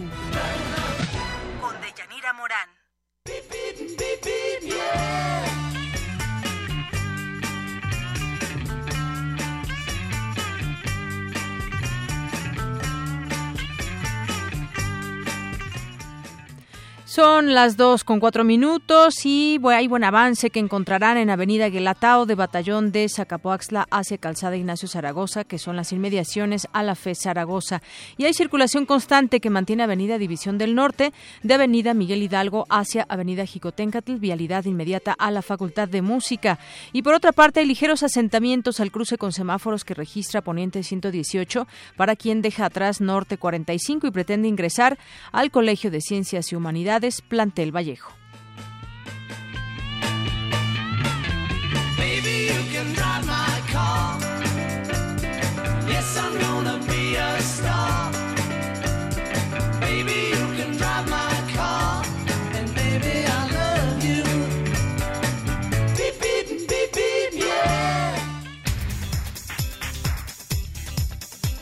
Y le tenemos más información universitaria. La unidad de alta tecnología de la Facultad de Ingeniería desarrolla nano y microsatélites. Mi compañera Cristina Godínez nos tiene esta información. De Yanira Auditorio de Prisma RU, la apuesta actual de los proyectos espaciales es la fabricación de pequeños satélites con las mismas propiedades y capacidad de los grandes pero con una ventaja considerable, los costos de producción. Es así que en el Departamento Aeroespacial de la Unidad de Alta Tecnología de la UNAM desarrollan nano y microsatélites. El doctor Jorge Alfredo Ferrer Pérez, académico de la Facultad de Ingeniería, habla sobre los proyectos en los cuales están trabajando. Quetzal es un proyecto muy interesante en donde tenemos un microsatélite que es de aproximadamente 50 por 50 por 50 centímetros y pesa menos de 70 kilos. Este satélite va a ser utilizado para poder medir lo que son las emisiones contaminantes en grandes ciudades. El segundo se llama Cóndor. Cóndor es un satélite que nos va a servir para poder investigar lo que son emisiones de una variedad de radón, que nos va a servir para poder estudiar lo que son precursores ionosféricos y que nos podrá a nosotros dar una idea de cómo se comportan ciertos eventos telúricos asociados a esa parte de emisión de radón que se puede detectar en la alta atmósfera. Y el tercer satélite es un satélite muy pequeño que se llama Ulises y ese por donde se podemos sacar fotografías y las fotografías ser bajadas y van a ser reinterpretadas, eh, analizadas por lo que son artistas desde un punto de vista más humanístico. La Unidad de Alta Tecnología, con sede en Juriquilla, Querétaro, cuenta con el Laboratorio Nacional de Ingeniería Espacial y Automotriz. Es el único laboratorio a nivel nacional que se puede fabricar, diseñar, integrar y probar lo que son sistemas satelitales y automotrices. En toda la nación somos los únicos que tenemos esta clase de equipo. Ahora bien, eso a nosotros lo que nos da capacidad es de poder diseñar un satélite desde cero. desde concebirlo en papel hasta ya tener el dispositivo ya construido y listo para lanzar. Nosotros no tenemos en México capacidad de lanzamiento. Sin embargo, lo que se hace es se contrata un servicio externo, ya sea por parte de Estados Unidos, Rusia, India, etcétera, y de esa manera nosotros ponemos lo que es el satélite en el cohete y a través de ellos ser lanzados. La industria espacial es uno de los grandes motores que dará un respiro al país, pero requiere inversión pública y privada. Con este y otros desarrollos, la UNAM avanza en la investigación aeroespacial con el propósito de coadyuvar en la independencia tecnológica. Deyanira, hasta aquí el reporte. Buenas tardes. Gracias, Cristina. Muy buenas tardes. Nos vamos ahora con mi compañera Virginia Sánchez porque estuvo presente en una charla sobre la migración y sus efectos en la reciente elección en la Unión Americana. Adelante. Buenas tardes, Deyanira y auditorio de Prisma RU. Este jueves se llevó a cabo el conversatorio Migración y Resultados Electorales en Estados Unidos en el Instituto de Investigaciones Económicas de la UNAM. Gretchen Conner, directora general del Instituto para las Mujeres en Migración, señaló que las recientes elecciones en Estados Unidos son un reflejo, entre otras cosas, de un problema de género, pues el 50% de los votantes fueron hombres, de los cuales el 29% fueron latinos. Por su parte, Cristina Oemichen, del Instituto de Investigaciones Antropológicas de la UNAM, señaló que la construcción del muro en la frontera, tema recurrente en la campaña de Trump, no es una propuesta nueva, pues la barrera existe desde hace tiempo. El muro ya existe. Primero hablamos de que hay 1.100 kilómetros de muro físico que comienza en playas de Tijuana y se va recorriendo hacia el este. Después otro tercio en los 3.000 kilómetros de frontera hay un muro virtual toda la tecnología de guerra que se utilizó en la guerra del Golfo, los sistemas, los sensores y alrededor de ya no sé cuántos, alrededor de 22 mil guardias fronterizos que son los que están vigilando que no crucen los migrantes. Y un último tercio pues está constituido por el desierto ¿no? de Sonora, Chihuahua, se calcula que en los últimos 20 años habrán muerto unos 8.000 migrantes en su intento por cruzar el desierto para llegar a Estados Unidos en un territorio inhóspito donde las temperaturas de 50 grados, pues con la gente que cruza por ahí pone en realidad en riesgo su vida. Entonces el muro ya existe. Cecilia Imas, académica de la Facultad de Ciencias Políticas y Sociales, aseguró que los resultados electorales revelan una sociedad estadounidense poco politizada. La internacionalista universitaria destacó la necesidad de actuar dignamente frente al nuevo poder estadounidense. Bueno, es un llamado a todos nosotros en las organizaciones en las que participen, difundiendo, a ver de qué forma podemos obligar a nuestra clase política que tome una posición digna. Ahorita sí, la dignidad es importante. Y la fortaleza que tiene México, nos trata como basura. Recuerden cuando Trump regresa a un acto de campaña después de dejar México y dice, vi al presidente mexicano, ¿cómo se llama? Vean el desprecio con que nos ven. Entonces, aguas, hay que tener dignidad y decir, valemos esto, nos... así, empezar a abrir comercio a otros lados, van a ser años difíciles, pero hay que enfrentarlos con dignidad e inteligencia, no se trata de envalentonarse, ¿no? En tanto, Alejandro Álvarez, profesor de la Facultad de Economía, recordó que la fasticización en la política del gobierno de Estados Unidos inició con el ataque a las Torres Gemelas, cuando se recrudeció el discurso antimigrante. El académico enfatizó los puntos más graves en la agenda de Trump. Tras el discurso este de racismo, misoginia, homofobia y todo eso, en realidad la parte peligrosa es hay que bajar los impuestos, hay que recortar los servicios que van a la población, hay que desconocer el peligro del cambio climático y habló incluso de la posibilidad de desmantelar la Agencia de Protección Ambiental. Bueno, eso, eso es una agenda de verdad aterradora. Esa es la agenda de la derecha republicana. Es un candidato que está respaldado por las petroleras, por los bancos y por el establishment militar. Finalmente, Genoveva Roldán, del Instituto de Investigaciones Económicas se refirió a la relación entre el triunfo de Trump y el Brexit británico. El Brexit es el gran ejemplo, es el gran antecedente. La salida de, Inglaterra de la Unión Europea no es un fenómeno que podamos pasar desapercibido en todo esto que estamos viendo hoy en día. Es parte de la misma dinámica. Son los resultados, yo aquí diría, se está tambaleando la fe en el progreso económico que había prometido la globalización. Y ese temor se agudiza porque se considera que hay una pérdida de identidad y esta pérdida de identidad está vinculada a la migración. Hasta aquí la información. Buenas tardes. Gracias, Vicky. Prisma RU. Para nosotros, tu opinión es muy importante. Síguenos en Facebook como Prisma RU. Bien, y continuamos aquí en Prisma RU con la información y hoy me ahora me enlazo vía telefónica con el, diputado Jorge Estefan Chiriac, quien es integrante de la Comisión de Hacienda eh, de la Cámara de Diputados. Diputado, buenas tardes. Hola, Deyanira, muy buenas tardes, a tus órdenes. Bueno, pues quisiéramos comentar con usted también, ya lo hicimos en su momento con alguien, un diputado del PRD, en torno a este tema del presupuesto que finalmente se aprueba ayer en lo general, el presupuesto de egresos 2017. Hablábamos de algunas eh, afectaciones o reasignaciones que también ya se hicieron el día de ayer, con el fin de que se trate de perjudicar lo menos posible a pues aquellos programas o entidades que han recibido algunos algunos recortes y no deje, no perder de vista también pues el tema por ejemplo de, em, de la cultura de la educación en donde pues también muchos académicos rectores del país pusieron el, el dedo en el renglón señalaron que pues esto afectará eh, en gran medida la educación. Qué nos puede decir de esta de esta aprobación que hubo el día de ayer pues mira la verdad es que México el mundo está viviendo momentos muy difíciles. Hay mucha turbulencia internacional eh, muchas economías están incluso eh, teniendo choques importantes con crisis económicas eh, que están generando desempleo y incertidumbre. Y creo que estoy seguro más bien que lo que hicimos ayer en la Cámara es dar una muestra de que los mexicanos hacemos la tarea que nos toca hacer, que a pesar de las amenazas que vienen del exterior y principalmente el país más importante del mundo, nosotros estamos en México conscientes de que tenemos que hacer la tarea.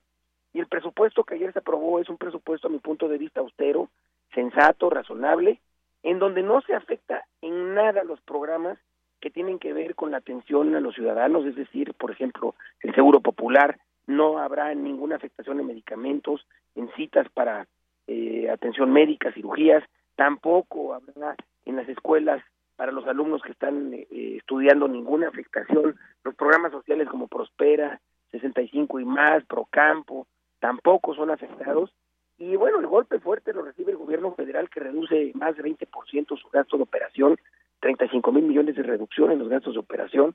Y lo que logramos ayer fue restablecer también algunos programas importantes. El campo eh, recibió un aumento de 8.800 millones. El DF en la Ciudad de México eh, recibió también importantes recursos. Restablecimos el Fondo de Capitalidad que la Constitución de la República eh, establece con 2.450 millones, se establecieron 500 millones más para el metro, en los temas de igualdad de mujeres de, género eh, pusimos 3.500 millones más, en carreteras 6.000, en fin, hicimos un gran esfuerzo para, y en educación casi 2.000 millones más, para lograr pues restaurar un poquito el presupuesto en aquellas áreas que estaban un poco la, estaban lastimadas. Aunque bueno, sí, y yo sí pondría el dedo en el renglón también en este tema, porque ya lo decía el propio rector de la UNAM, Enrique Graue, que el recorte presupuestal a la educación superior y en ciencia y tecnología e innovación que, que se planteó en el presupuesto de egresos de la Federación para 2017, pues lastimaría, o ya ahora aprobado, pues lastimará tanto a las instituciones públicas como a las privadas. ¿De qué manera menguar estas afectaciones? Porque de que las habrá, habrá, y además hacían específicamente algunos señalamientos en torno a, becas, en torno a la capacidad que tienen las propias escuelas para recibir a muchos estudiantes. Y en este caso, pues así como en algunos lugares se afectó lo menos posible, en este caso no se ve de momento esa bueno, afectación. Yo, diría dos cosas, de De entrada, cuando el gobierno federal reduce en 350 mil millones de pesos el presupuesto, cuando hay un presupuesto menor al del año anterior de, de importante manera, y cuando educación es el rubro más grande de todo el presupuesto, pues tú no puedes recortar 350 mil millones sin tocar todo. Entonces tocó todo, pero el, eh, uno de los sectores menos afectados es, el, eh, es la educación. Y yo tengo un elemento eh, de, juicio en temas de ciencia y tecnología, que además es muy importante la innovación y lo reconocemos. Sí, Primero que nada, en ley de ingresos establecimos un estímulo fiscal muy importante para los temas de ciencia y tecnología y de innovación que va a permitir que exista una, inversión privada muy importante para reponer parte de la inversión pública. En segundo lugar, hay un fideicomiso al que tiene acceso el CONACIT, eh, que tiene cerca de 30 mil millones de pesos, en donde podrá reponerse a través de este fideicomiso lo que este año no se aporte. Entonces hay conciencia, pero también hay manera de reponerlo. Lo mismo pasó en salud, donde hubo una reducción del seguro popular, pero también hay cerca de 30 mil millones de pesos a los que tiene acceso el seguro popular para poder eh, bajarnos de este fideicomiso y reponer esta reducción. Entonces, no lo que parece reducción en los números necesariamente es una falta de atención a los temas. Y, y si se da la explicación, pues creo que esto puede quedar claro.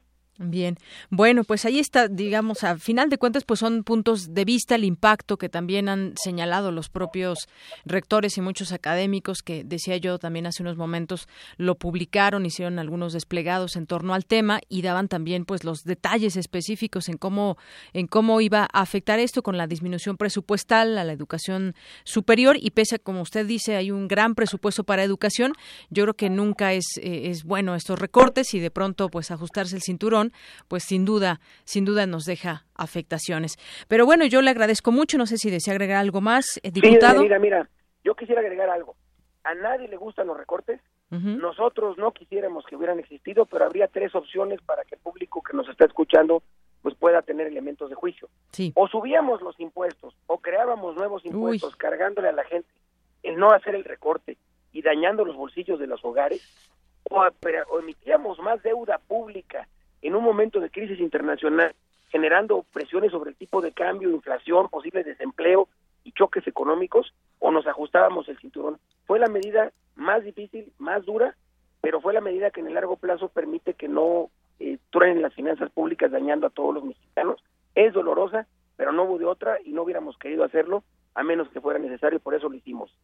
Muy bien, pues muchísimas gracias y bueno, que también todos paguen los impuestos, ya ve que luego nos da a conocer el SAT que muchos no pagan impuestos, grandes empresas y personas que tienen mucho dinero y pues ahí también se va un, un fondo sin fin, digamos. Estamos sobre eso y te quiero decir que en este gobierno, con la reforma hacendaria, más de 15 millones de contribuyentes adicionales se han sumado a la base de contribuyentes y ya muchos que no pagaban están pagando, es cierto, sigue habiendo evasión y ilusión fiscal y es una tarea que es de todos los días y hay que continuar en ese rumbo. Muy bien. Bueno, pues diputado, muchas gracias. Mil gracias a ti, eh. saludos, hasta luego. Hasta luego, buenas tardes. Diputado Jorge Estefan Chiriac, integrante de la Comisión de Hacienda, eh, de la Comisión de Hacienda de la Cámara de Diputados.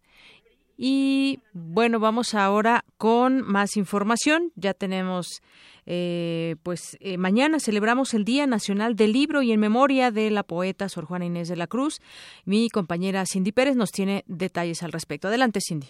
Muy buenas tardes, de Yanira y Auditorio de Prisma RU. Este 12 de noviembre se celebra en México el Día Nacional del Libro, como homenaje al nacimiento de la décima musa, Sor Juana Inés de la Cruz. La celebración es antecedida por constantes esfuerzos para incrementar el número de lectores. Sin embargo, el promedio de libros leídos por mexicanos mayores de 18 años es de 3.8 ejemplares al año, de acuerdo con los resultados del módulo de lectura del Instituto Nacional de Estadística y Geografía. Esta cifra es considerada considerablemente inferior a la de países como Chile, Argentina, Colombia y Brasil. En entrevista para Radio UNAM, Fernando Macotela, director de la Feria Internacional del Libro del Palacio de Minería, consideró que en nuestro país la lectura nunca ha sido un fenómeno masivo. Eso no quiere decir que no eh, debamos luchar porque se lea más, ¿verdad? Creo que una sociedad que lee más, pues es una sociedad que sabe ejercer mejor sus derechos cívicos, en donde la democracia se puede desarrollar mejor. Yo diría que estimular a los padres de familia a que leyeran, no a los niños y no darles a los profesores, sobre todo a los profesores de instrucción primaria, ya en, la secundaria se puede influir un poquito más, ¿verdad? Eh, echarles a ellos toda la responsabilidad de que los niños lean. Los profesores tienen que enseñarles ciertas cosas Macotela recalcó que si el objetivo es crear el hábito de la lectura, es importante que no sea vista como una tarea obligatoria. No haber un niño que lo haga con gusto, ¿verdad? Pienso que ahí el estímulo debe ir encaminado sobre todo a los adultos, ¿verdad? sobre todo los adultos que tengan niños y que les interese que sus niños lean, pero para eso hay que convencer primero a los adultos de la conveniencia de la lectura, de la conveniencia, de la instrucción y de la cultura. Entonces, si los padres leen, aunque sea un poco, los niños siguen el ejemplo. Pero si los padres le dicen a los niños, a ver, ponte a leer, pero el papá se siente a ver la televisión, pues no, eso, eso no es una enseñanza factible. Y obligar a los niños o a los muy, muy jóvenes a, leer, pues es casi eh, una garantía de que está uno creando personas o ciudadanos que van a ser alérgicos a la lectura. Sin duda, el libro es una forma de viajar y de conocer nuevos mundos, como dijo el Premio Nobel de Literatura Mario Vargas Llosa. Seríamos peores de lo que somos sin los buenos libros que leímos, más conformistas, menos insumisos y el espíritu crítico, motor del progreso, ni siquiera existiría. Hasta aquí el deporte. Muy buenas tardes. Gracias, Cindy. Muy buenas tardes. Y bueno, nos vamos ahora con nuestra sección de Melomanía RU con Dulce Wet, que hoy es su sección este día viernes. Adelante, Dulce. Y bueno, en un momentito más ya la tenemos aquí con nosotros, porque como siempre nos invita a muchos lugares. ¿Qué tal de Yanira y estimados amigos de Melomanía en Prisma RU? Les habla Dulce Wet desde la discoteca Joaquín Gutiérrez Heras, invitándolos a cuatro conciertos este fin de semana. Los dos primeros tienen programas dobles, es decir, que se interpretará la misma música el sábado por la tarde o el domingo al mediodía. Buenas tardes a todo el auditorio del programa Prisma FU en Melomanía. Muchísimas gracias, Dulce Juez, por la invitación para hablar sobre el ciclo de conciertos Latitudes Sonoras. Mi nombre es Iracema de Andrade y toco el violonchelo. El ciclo Latitudes Sonoras está conformado por dos programas y cuatro conciertos. El programa 1 se llevará a cabo mañana, el sábado 12 a las 6 de la tarde y el domingo 13 a la 1 de la tarde, ambos conciertos en la sala Index MUAC del Museo Universitario de Arte Contemporáneo. El programa 1 está conformado por seis obras compuestas por los jóvenes compositores mexicanos Emilio Celotu, Alejandro Reyes, Carlos López Charles, Homero Guerrero, Aldo Lombera y Ricardo Durán Barney. Todas fueron compuestas en el año 2016 para violonchelo, sonidos electroacústicos y video. Dos de estas obras son estreno mundial y los procesos creativos de estos compositores se desprenden de temáticas muy variadas que van desde la exploración de preocupaciones por el medio ambiente y las especies en extinción, reflexiones de trasfondo existencialista, experiencias extracorporales, temáticas de teatro, poemas, en fin, la combinación del sonido del violonchelo, los sonidos electroacústicos y los videos crean universos sonoros y visuales muy particulares. Los espero este fin de semana en el MUAC, no se lo vayan a perder. Me dará mucho gusto verlos por allá. Saludos a todos.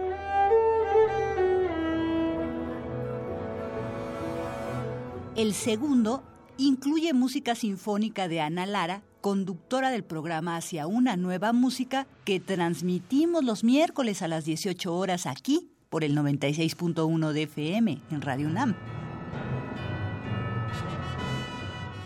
¿Qué tal? Buenas tardes, público de Melomanía. Me da mucho gusto poderlos saludar mi nombre es Roberto Mejía y soy el director ejecutivo de la Orquesta Filarmónica de la Ciudad de México. Y quiero hacerles una muy cordial invitación para que puedan asistir este fin de semana a escuchar a la Orquesta Filarmónica de la Ciudad de México en su sala Silvestre Revueltas del Centro Cultural Olindio Listli en el sur de la ciudad el sábado 6 de la tarde, 18 horas, y el domingo a las 12.30, sábado 12 y 13 de noviembre, a interpretar divertimento de Wolfgang Amadeus Mozart, Ángeles de Llama y Hielo de la compositora mexicana Ana Lara y la Sinfonía número 2 de Franz Schubert. Es un programa que nos invita a escuchar una combinación de obras virtuosas de los maestros Mozart y Schubert con este trabajo de Ana Lara, música contemporánea mexicana, que ha elegido el maestro Yu para este programa. Esperamos que nos puedan acompañar.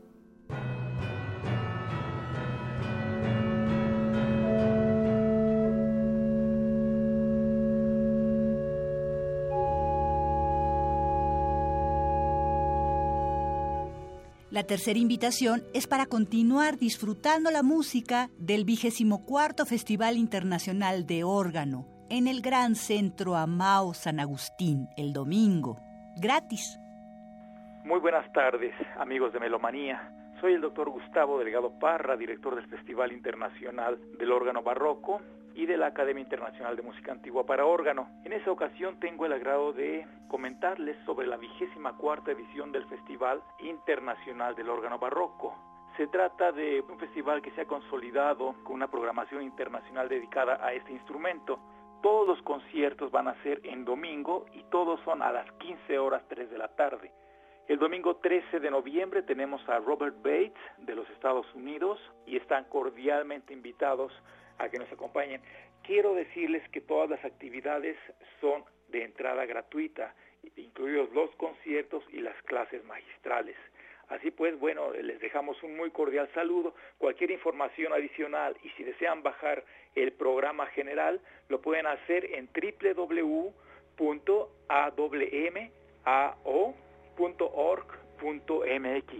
Muchas gracias y los esperamos.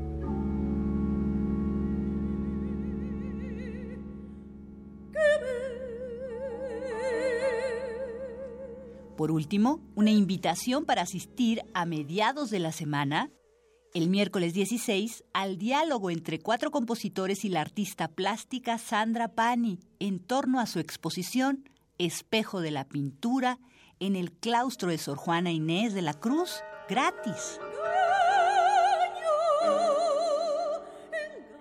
Amigos de Prisma RU, en su sección Melomanía, me presento, soy Georgina Derbez, soy compositora. Esta ya es la segunda ocasión que colaboramos con esta artista y en esta ocasión los compositores Lorenzo Medina, Ricardo Cortés, Alejandro Romero y una servidora hicimos música para que estuviera sonando constantemente durante la exposición de la obra de Sandra Pani.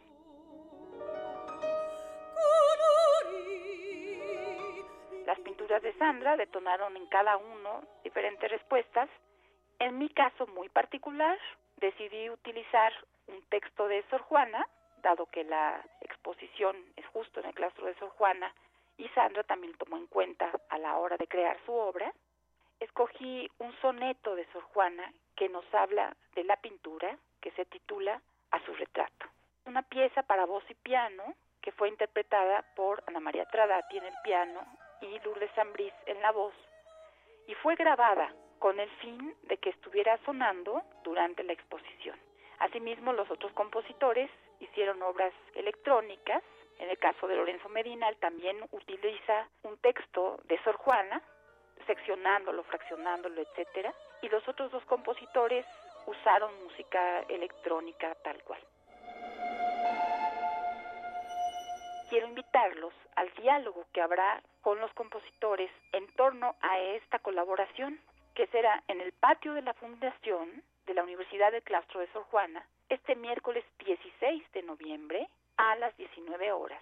La dirección es Izazaga 92 en el centro histórico y están todos ustedes invitados a esta fiesta, a este banquete de sentidos, que será el diálogo entre los músicos, y la pintora Sandra Pani. La entrada es gratuita.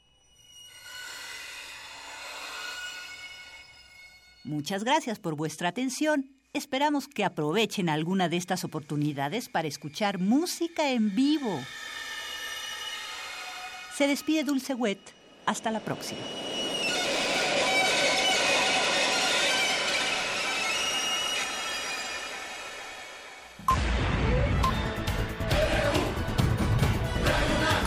Prisma RU.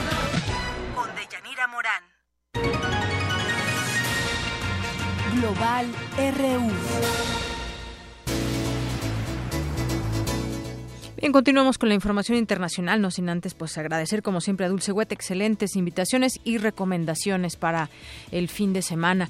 Y bueno, pues vamos ahora con las marchas que se siguen dando allá en Estados Unidos en repudio a la elección y vemos pues los distintos carteles y gritos que hay en muchas calles de Estados Unidos. Por ejemplo, la de Not My President, le dicen en muchas de estas pancartas, Nazi President, algunas de las que se pueden leer, Love Trump Hates entre otras. Y es que entre expresiones de incredulidad siguen las lágrimas, los gritos. Si ha eh, tenido usted oportunidad de verlo por la televisión, por videos, porque esto está viéndose también un fenómeno muy interesante en las redes sociales. En vivo se están transmitiendo muchas de estas de estas marchas por los ciudadanos que han acudido a ellas y ya pues son miles que marchan por varias ciudades de Estados Unidos para repudiar la elección de Donald Trump, mientras otros festejaban lo que consideran un triunfo sobre las cúpulas corruptas y los privilegiados del país.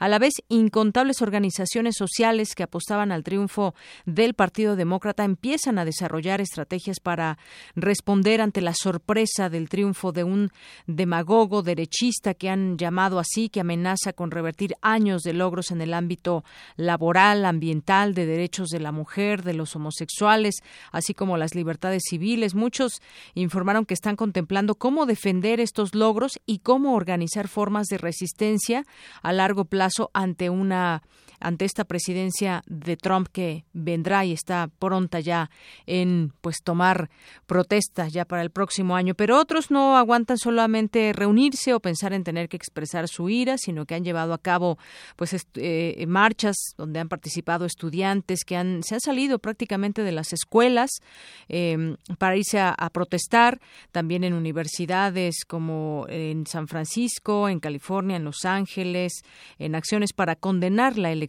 de Trump. Y bueno, pues una y otra vez jóvenes, muchos de ellos menores de edad también, que no pudieron votar, repetían en estas marchas que Trump no es el futuro que desean. Las movilizaciones durante las últimas horas en varias ciudades a lo largo del país han sido multirraciales y con un mosaico de preocupaciones desde el derecho a las mujeres y todo el tema también de inmigración. Trump no aguantó tampoco quedarse callado y escribió, ya ve que le gusta mucho tuitear y en lo que afirma se acaba de realizar una elección presidencial abierta y exitosa y ahora manifestantes profesionales, dice, incitados por los medios, están protestando. No es justo, es lo que dice Donald Trump ante ante estas marchas que se dan por miles en muchas ciudades, por miles de personas que están participando. Y bueno, por otra parte, también interesante las respuestas que dan los seguidores de Donald Trump. El Ku Klux Klan anunció un mitin para el 3 de diciembre en Carolina del Norte para festejar el triunfo de Trump. Eso lo reportó la cadena McLeod. Eh, por otro lado, se han reportado crímenes de odio contra latinos, musulmanes y afroestadounidenses en varias partes del país, desde actos de intimidación hasta gente que escupe a otros que parecieron estar vinculados a simpatizantes de Trump. Reportaron también a The Guardian y medios locales que han eh, pues dado la nota en varios puntos donde se han dado estas acciones, estas también pues manifestaciones de odio en contra del otro. Y bueno, interesante lo que dijo también Michael Moore, que además estrena un documental que se llama Michael Moore en Trumpland y dice que pues él tiene un plan de cinco puntos para tratar de enfrentar lo que viene con Trump y dice devolverle a la gente el control del Partido Demócrata, y bueno, pues ahí la crítica, ¿no? Al Partido Demócrata que dice se alejó de la gente. Otro de los puntos dice es despedir a todos los expertos que se negaron a reconocer la verdad. Apartar a los congresistas demócratas que no luchen tan duro como los republicanos. Otro de los puntos, dejar de decir que están aturdidos y sorprendidos y recordarles que en realidad Clinton ganó el voto popular. Esas son las reflexiones que hace Michael Moore y que, como le digo, está en este documental Michael Moore in Trumpland.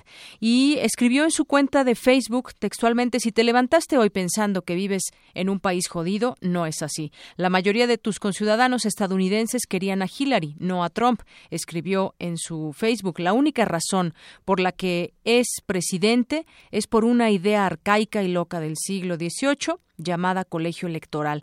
Hasta que no cambiemos seguiremos teniendo presidentes que no hemos elegido y que no queremos. Es lo que escribió Moore. Argumentó que Estados Unidos es un país donde la mayoría de los ciudadanos creen en el cambio climático, piensan que las mujeres deben recibir los mismos salarios que los hombres, desean una educación universitaria que no los obligue a endeudarse, abogan por aumentar el salario mínimo, quieren un verdadero sistema de salud pública universal y no desean invadir otros países. Y dijo, nada de eso ha cambiado, vivimos en un país donde la mayoría está de acuerdo con las posturas liberales, solo nos falta el liderazgo liberal que lo haga posible.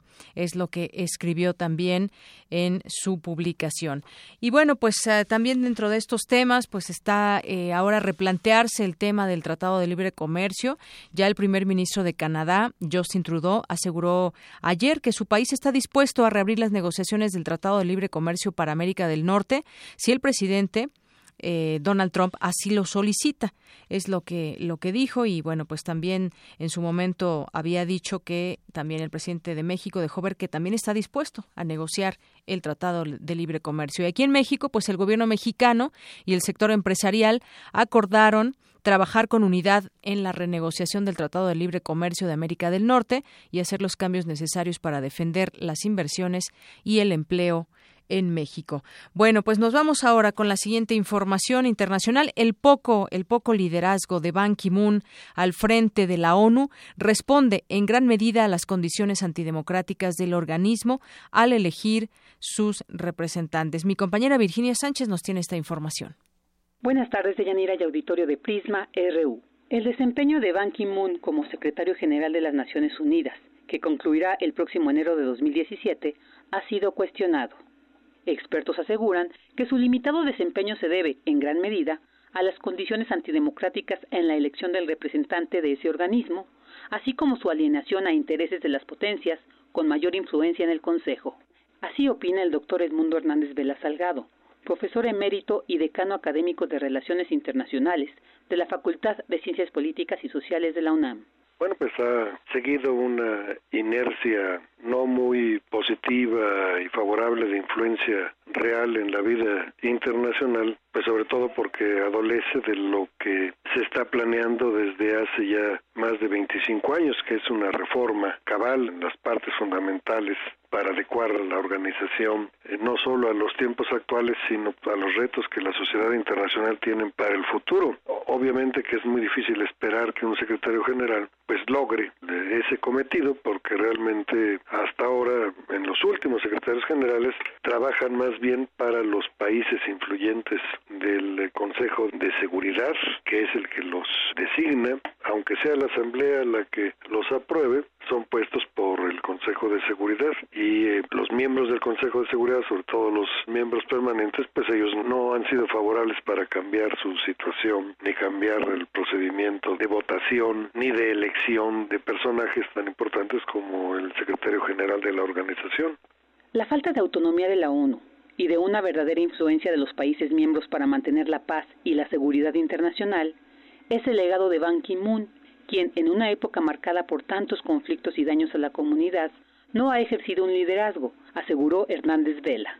El secretario general actual fue un secretario que surgió extrañamente de Corea del Sur cuando se supone que debería de ser un personaje no comprometido políticamente de una de las regiones no comprometidas también con las superpotencias y por lo tanto su desenvolvimiento pues fue como los últimos. Yo creo que el último personaje importante ahí fue Után, pero desde Után en adelante ya eh, el puesto se ha circunscrito a los intereses de las superpotencias. Entonces tal vez las superpotencias, Estados Unidos y Rusia particularmente, lo puedan ver más favorablemente, pero una persona que no es de esos países y que no ve las cuestiones en función del poder, sino del papel que esta organización y en papel específico del más alto funcionario de la organización debería tener, pues la participación de OTAN es una participación bastante gris. En enero próximo, Ban Ki-moon será reemplazado por el portugués Antonio Guterres, expresidente de la Internacional Socialista y quien fungió como alto comisionado de la Agencia de la ONU para los Refugiados de 2005 al 2015. Hasta aquí la información. Buenas tardes. Gracias, Vicky. Buenas tardes. Prisma RU. Para nosotros, tu opinión es muy importante. Síguenos en Facebook como Prisma RU. Bien, y continuamos aquí en Prisma RU por Radio UNAM. Ya tengo la línea telefónica. Le agradezco nos tome esta llamada a Manuel Espino. Usted lo recordará, fue el líder nacional del PAN. Muy buenas tardes, Manuel Espino. Muy buenas tardes, doña Me gusta saludarle a ustedes, auditorio. Gracias. Bueno, pues eh, queremos comentar con usted este tema de Guillermo Padres, eh, exgobernador de Sonora, panista, y también la detención de, su hijo. Ya venía siguiendo, siguiéndosele un expediente bastante amplio, una investigación. Finalmente él dice, yo me entrego, eh, insiste en que es inocente, y bueno, pues ahora están ahí el grupo de abogados y las autoridades viendo qué puede suceder. Ya fue trasladado hoy al reclusorio Sur y bueno, pues estará ahí en una audiencia. ¿Cómo ve este tema? Un poco a la reflexión también de lo que sucede con pues la corrupción en el país y de pronto estos señalamientos que se hacen muchas veces con pruebas a los a los exgobernantes. Pues lamentablemente, Yanira, este es un caso que explica, como muchos otros, el por qué a nuestro país se le considera en primero y a veces en segundo lugar entre los países con mayor índice de corrupción no solamente oficial, hay que decirlo también particular. Y celebro, lo dije ayer, celebro que se haya entregado. No representa ello ningún mérito. Me parece que el mérito hubiera sido que no hubiera sido un gobernante corrupto o que hubiera permitido abusos en, su desempeño como gobernador del estado. pero hasta se dice perseguido político ahora. Me parece que eso es un montaje, yo creo que fue una estrategia pactada seguramente con su equipo cercano, con tal vez con sus abogados, pero evidentemente es un montaje porque Guillermo Padres lo que le convenía era entregarse. No entregarse significaba por lo menos dos cosas muy graves para él. Una, el estar padeciendo la soledad, el encierro, el estar huyendo, el estar escondido, sin la posibilidad de tener contacto con su familia. Y la otra, eh, cosa que no le favorecía de mantenerse prófugo, pues era que eventualmente lo iban a poder encontrar y sería peor para él. De manera que esto creo que fue especulado, debe de haberlo pensado muy bien para poderse entregar o presentar ante el juez que le dictó eh, acto de formal prisión. Sin embargo, se presenta diciendo soy víctima de persecución política, cuando él fue eh, destacado persecutor político de muchos en Sonora, yo mismo padecí eso, confesado por él mismo hace poco más de un año que, lo vi, que me ofreció disculpas porque reconoció que efectivamente él se prestó como instrumento de persecución para servir a, los, a las pretensiones en ese momento de Felipe Calderón, que era presidente de, la República. Eh, entonces, con esas, esas actitudes que yo le conozco, que él mismo me confesó, pues me queda claro que es un hombre capaz de abusar del poder, capaz de excederse en sus funciones o atribuciones como funcionario público. Eh, sobran expresiones testimoniales en Sonora que si bien no se han atrevido por temor, por presión a hacer denuncias, pues como solemos decir, en lo corto lo comentan o dan testimonio. Por todo mm. eso y más, yo no tengo duda de que de que sea culpable de los delitos o de algunos de los delitos que ahora se le imputan. Muy bien. Y bueno, pues vaya delitos que se le imputan, delincuencia organizada, operaciones con recursos de procedencia ilícita y bueno, pues una cantidad casi de nueve millones de, dólares. Decía usted, qué bueno que, que, que, bueno, fue una decisión que hizo él de entregarse a las autoridades para no estar escondido en algún lado, alejado de su familia, cosa que ha decidido hacer, pues suponemos, eh, Javier Duarte, por ejemplo. Bueno, pues no sé si Javier Duarte haya decidido ya lo, propio. Lo que yo creo es que hay que darle a cada uno el tratamiento que, merezca conforme a, derecho. No, no comparto la idea o, el posicionamiento político de algunos que dicen ya se entregó Padres, que ahora hagan lo propio los otros. ¿Por qué no se entregó en su momento Miguel Ángel Yunes, que para mí es un delincuente? Yo lo tengo denunciado penalmente ante la PGR el actual gobernador electo de Veracruz. Así es, yo lo denuncié con pruebas contundentes hace tres años y medio exactamente, y el PGR nunca hizo nada y el PAN siempre lo, lo solapó, lo avaló. Sí. Eh, actos de corrupción me parece que hay muchos de parte de servidores públicos emanados de todos los partidos políticos, o de casi todos los partidos políticos. Sí. Pues creo que no hay que entrar al, al juego del toma y daca, yo pongo este corrupto, pon al tuyo. Sí, es un tema de corrupción, vaya, que hay en nuestro país y que nos deja muy incómodos a los ciudadanos con esa sensación de que, pues bueno, ya está persiguiéndose también a Javier Duarte, pero está Roberto Borges y está César Duarte y bueno, muchas otras cosas y nos dicen, bueno, hay más dinero ahora para el para para combatir la corrupción y pues no no no vemos claro como mexicanos en este tema, ¿no? De esto que comenta usted, Deyanira, de lo del presupuesto, de que hay más recursos para el combate a la corrupción, me parece que ha, que ha habido también ahí un mal uso de esos recursos porque los resultados no están a la vista. Pongo un ejemplo, en 10 años el presupuesto destinado a tareas de seguridad en el país se ha incrementado nueve veces, en 10 años se ha incrementado nueve veces el presupuesto y el problema de inseguridad en nuestro país ha crecido tres veces. Entonces, eh, de qué ha servido destinar presupuesto para combate a la, a la, inseguridad, sin un caso del tema de, la corrupción. Lo que pasa es que hay eh, colusión de parte de muchos servidores públicos que este recurso destinado a sanear eh, las instituciones, pues no lo aplican con ese propósito.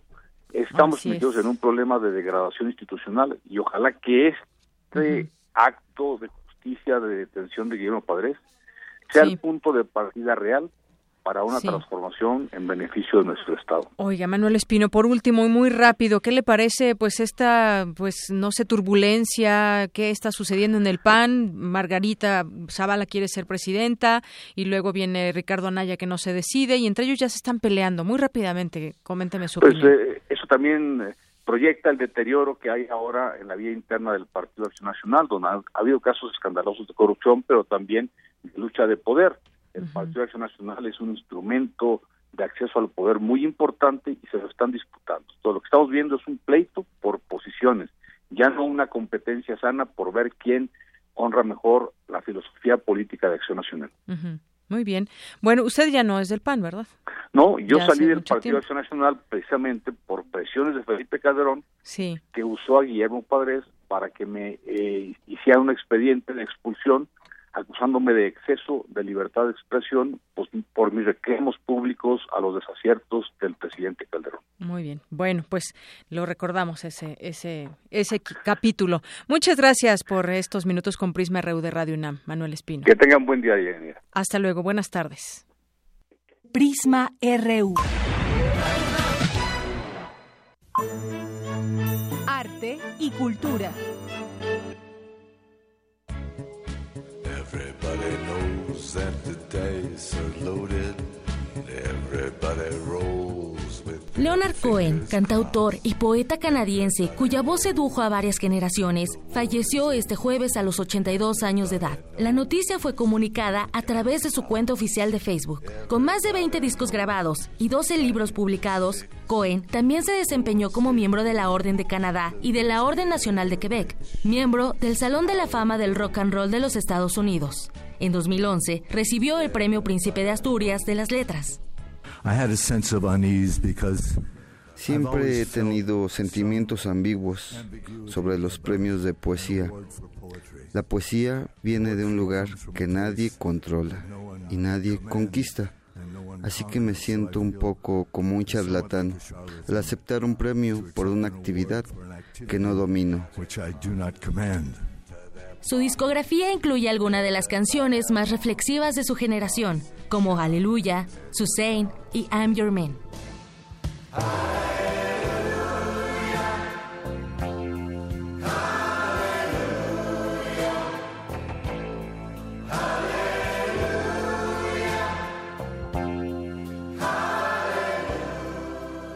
Su último disco titulado You Want It Darker, en octubre pasado, el legendario compositor hizo una elegante referencia al sabor de las despedidas y la proximidad de la muerte como un gran cambio. Magnified, sanctified be thy holy name. Vilified, crucified in the human frame. A million candles burning for the help that never came. You want it darker. Siempre fiel a su figura, Cohen despertó la admiración colectiva ante la riqueza literaria de sus textos. Sus reflexiones sobre la imperfección humana y su peculiar apariencia son un inolvidable legado cultural. Su funeral se llevará a cabo en Los Ángeles, California, donde también se le rendirá un homenaje.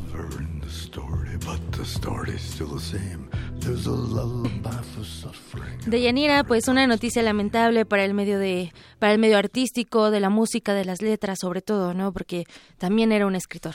Así es, también era un escritor, un poeta y que a muchos nos conquistó con su música, con sus canciones, letras y se le recordará, es un gran legado el que deja. Así es, hasta el momento no se sabe dónde, va, más bien qué día va a ser el homenaje, pero sin embargo las redes sociales siguen eh, tuiteando ahí en el Facebook. Pero va a ser en Los Ángeles, ¿verdad? Sí, se dijo. Sí, en Los Ángeles.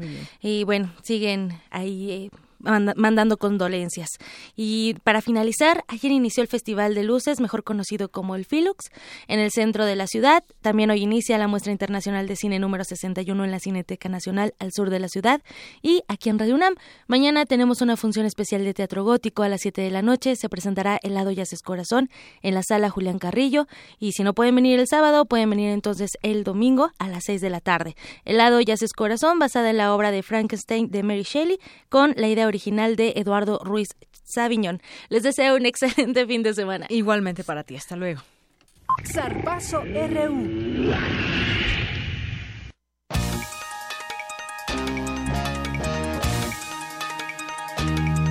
Eric estaba viendo tan divertidos que son los memes y el Partido Popular en España los quiere prohibir. ¿Cómo crees? Adelante, Eric.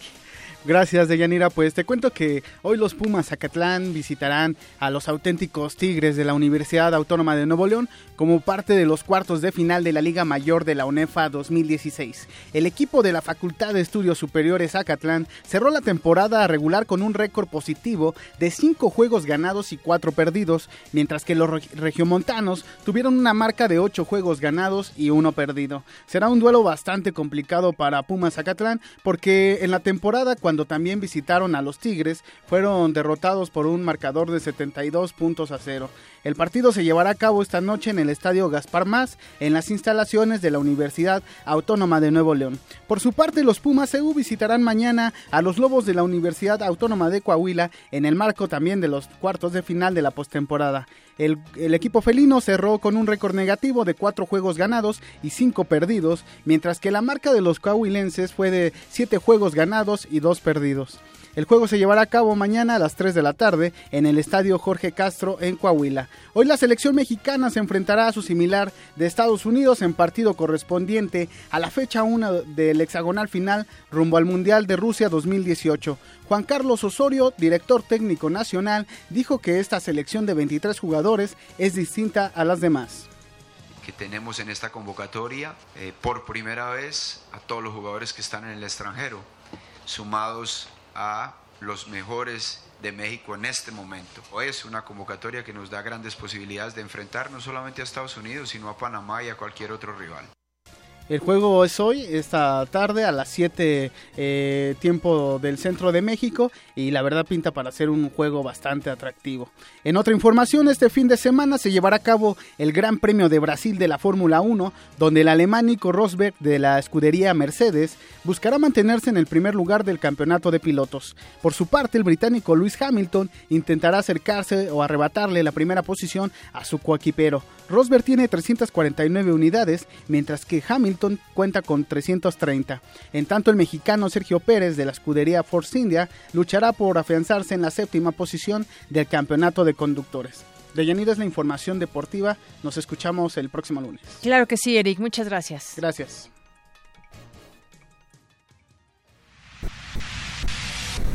Es viernes y está con nosotros José Luis Tula. Tú las traes, tú las pones, tú las tocas, tú las recomiendas, tú las dices. Adelante, José Luis Tula, ¿cómo estás? Buenas tardes.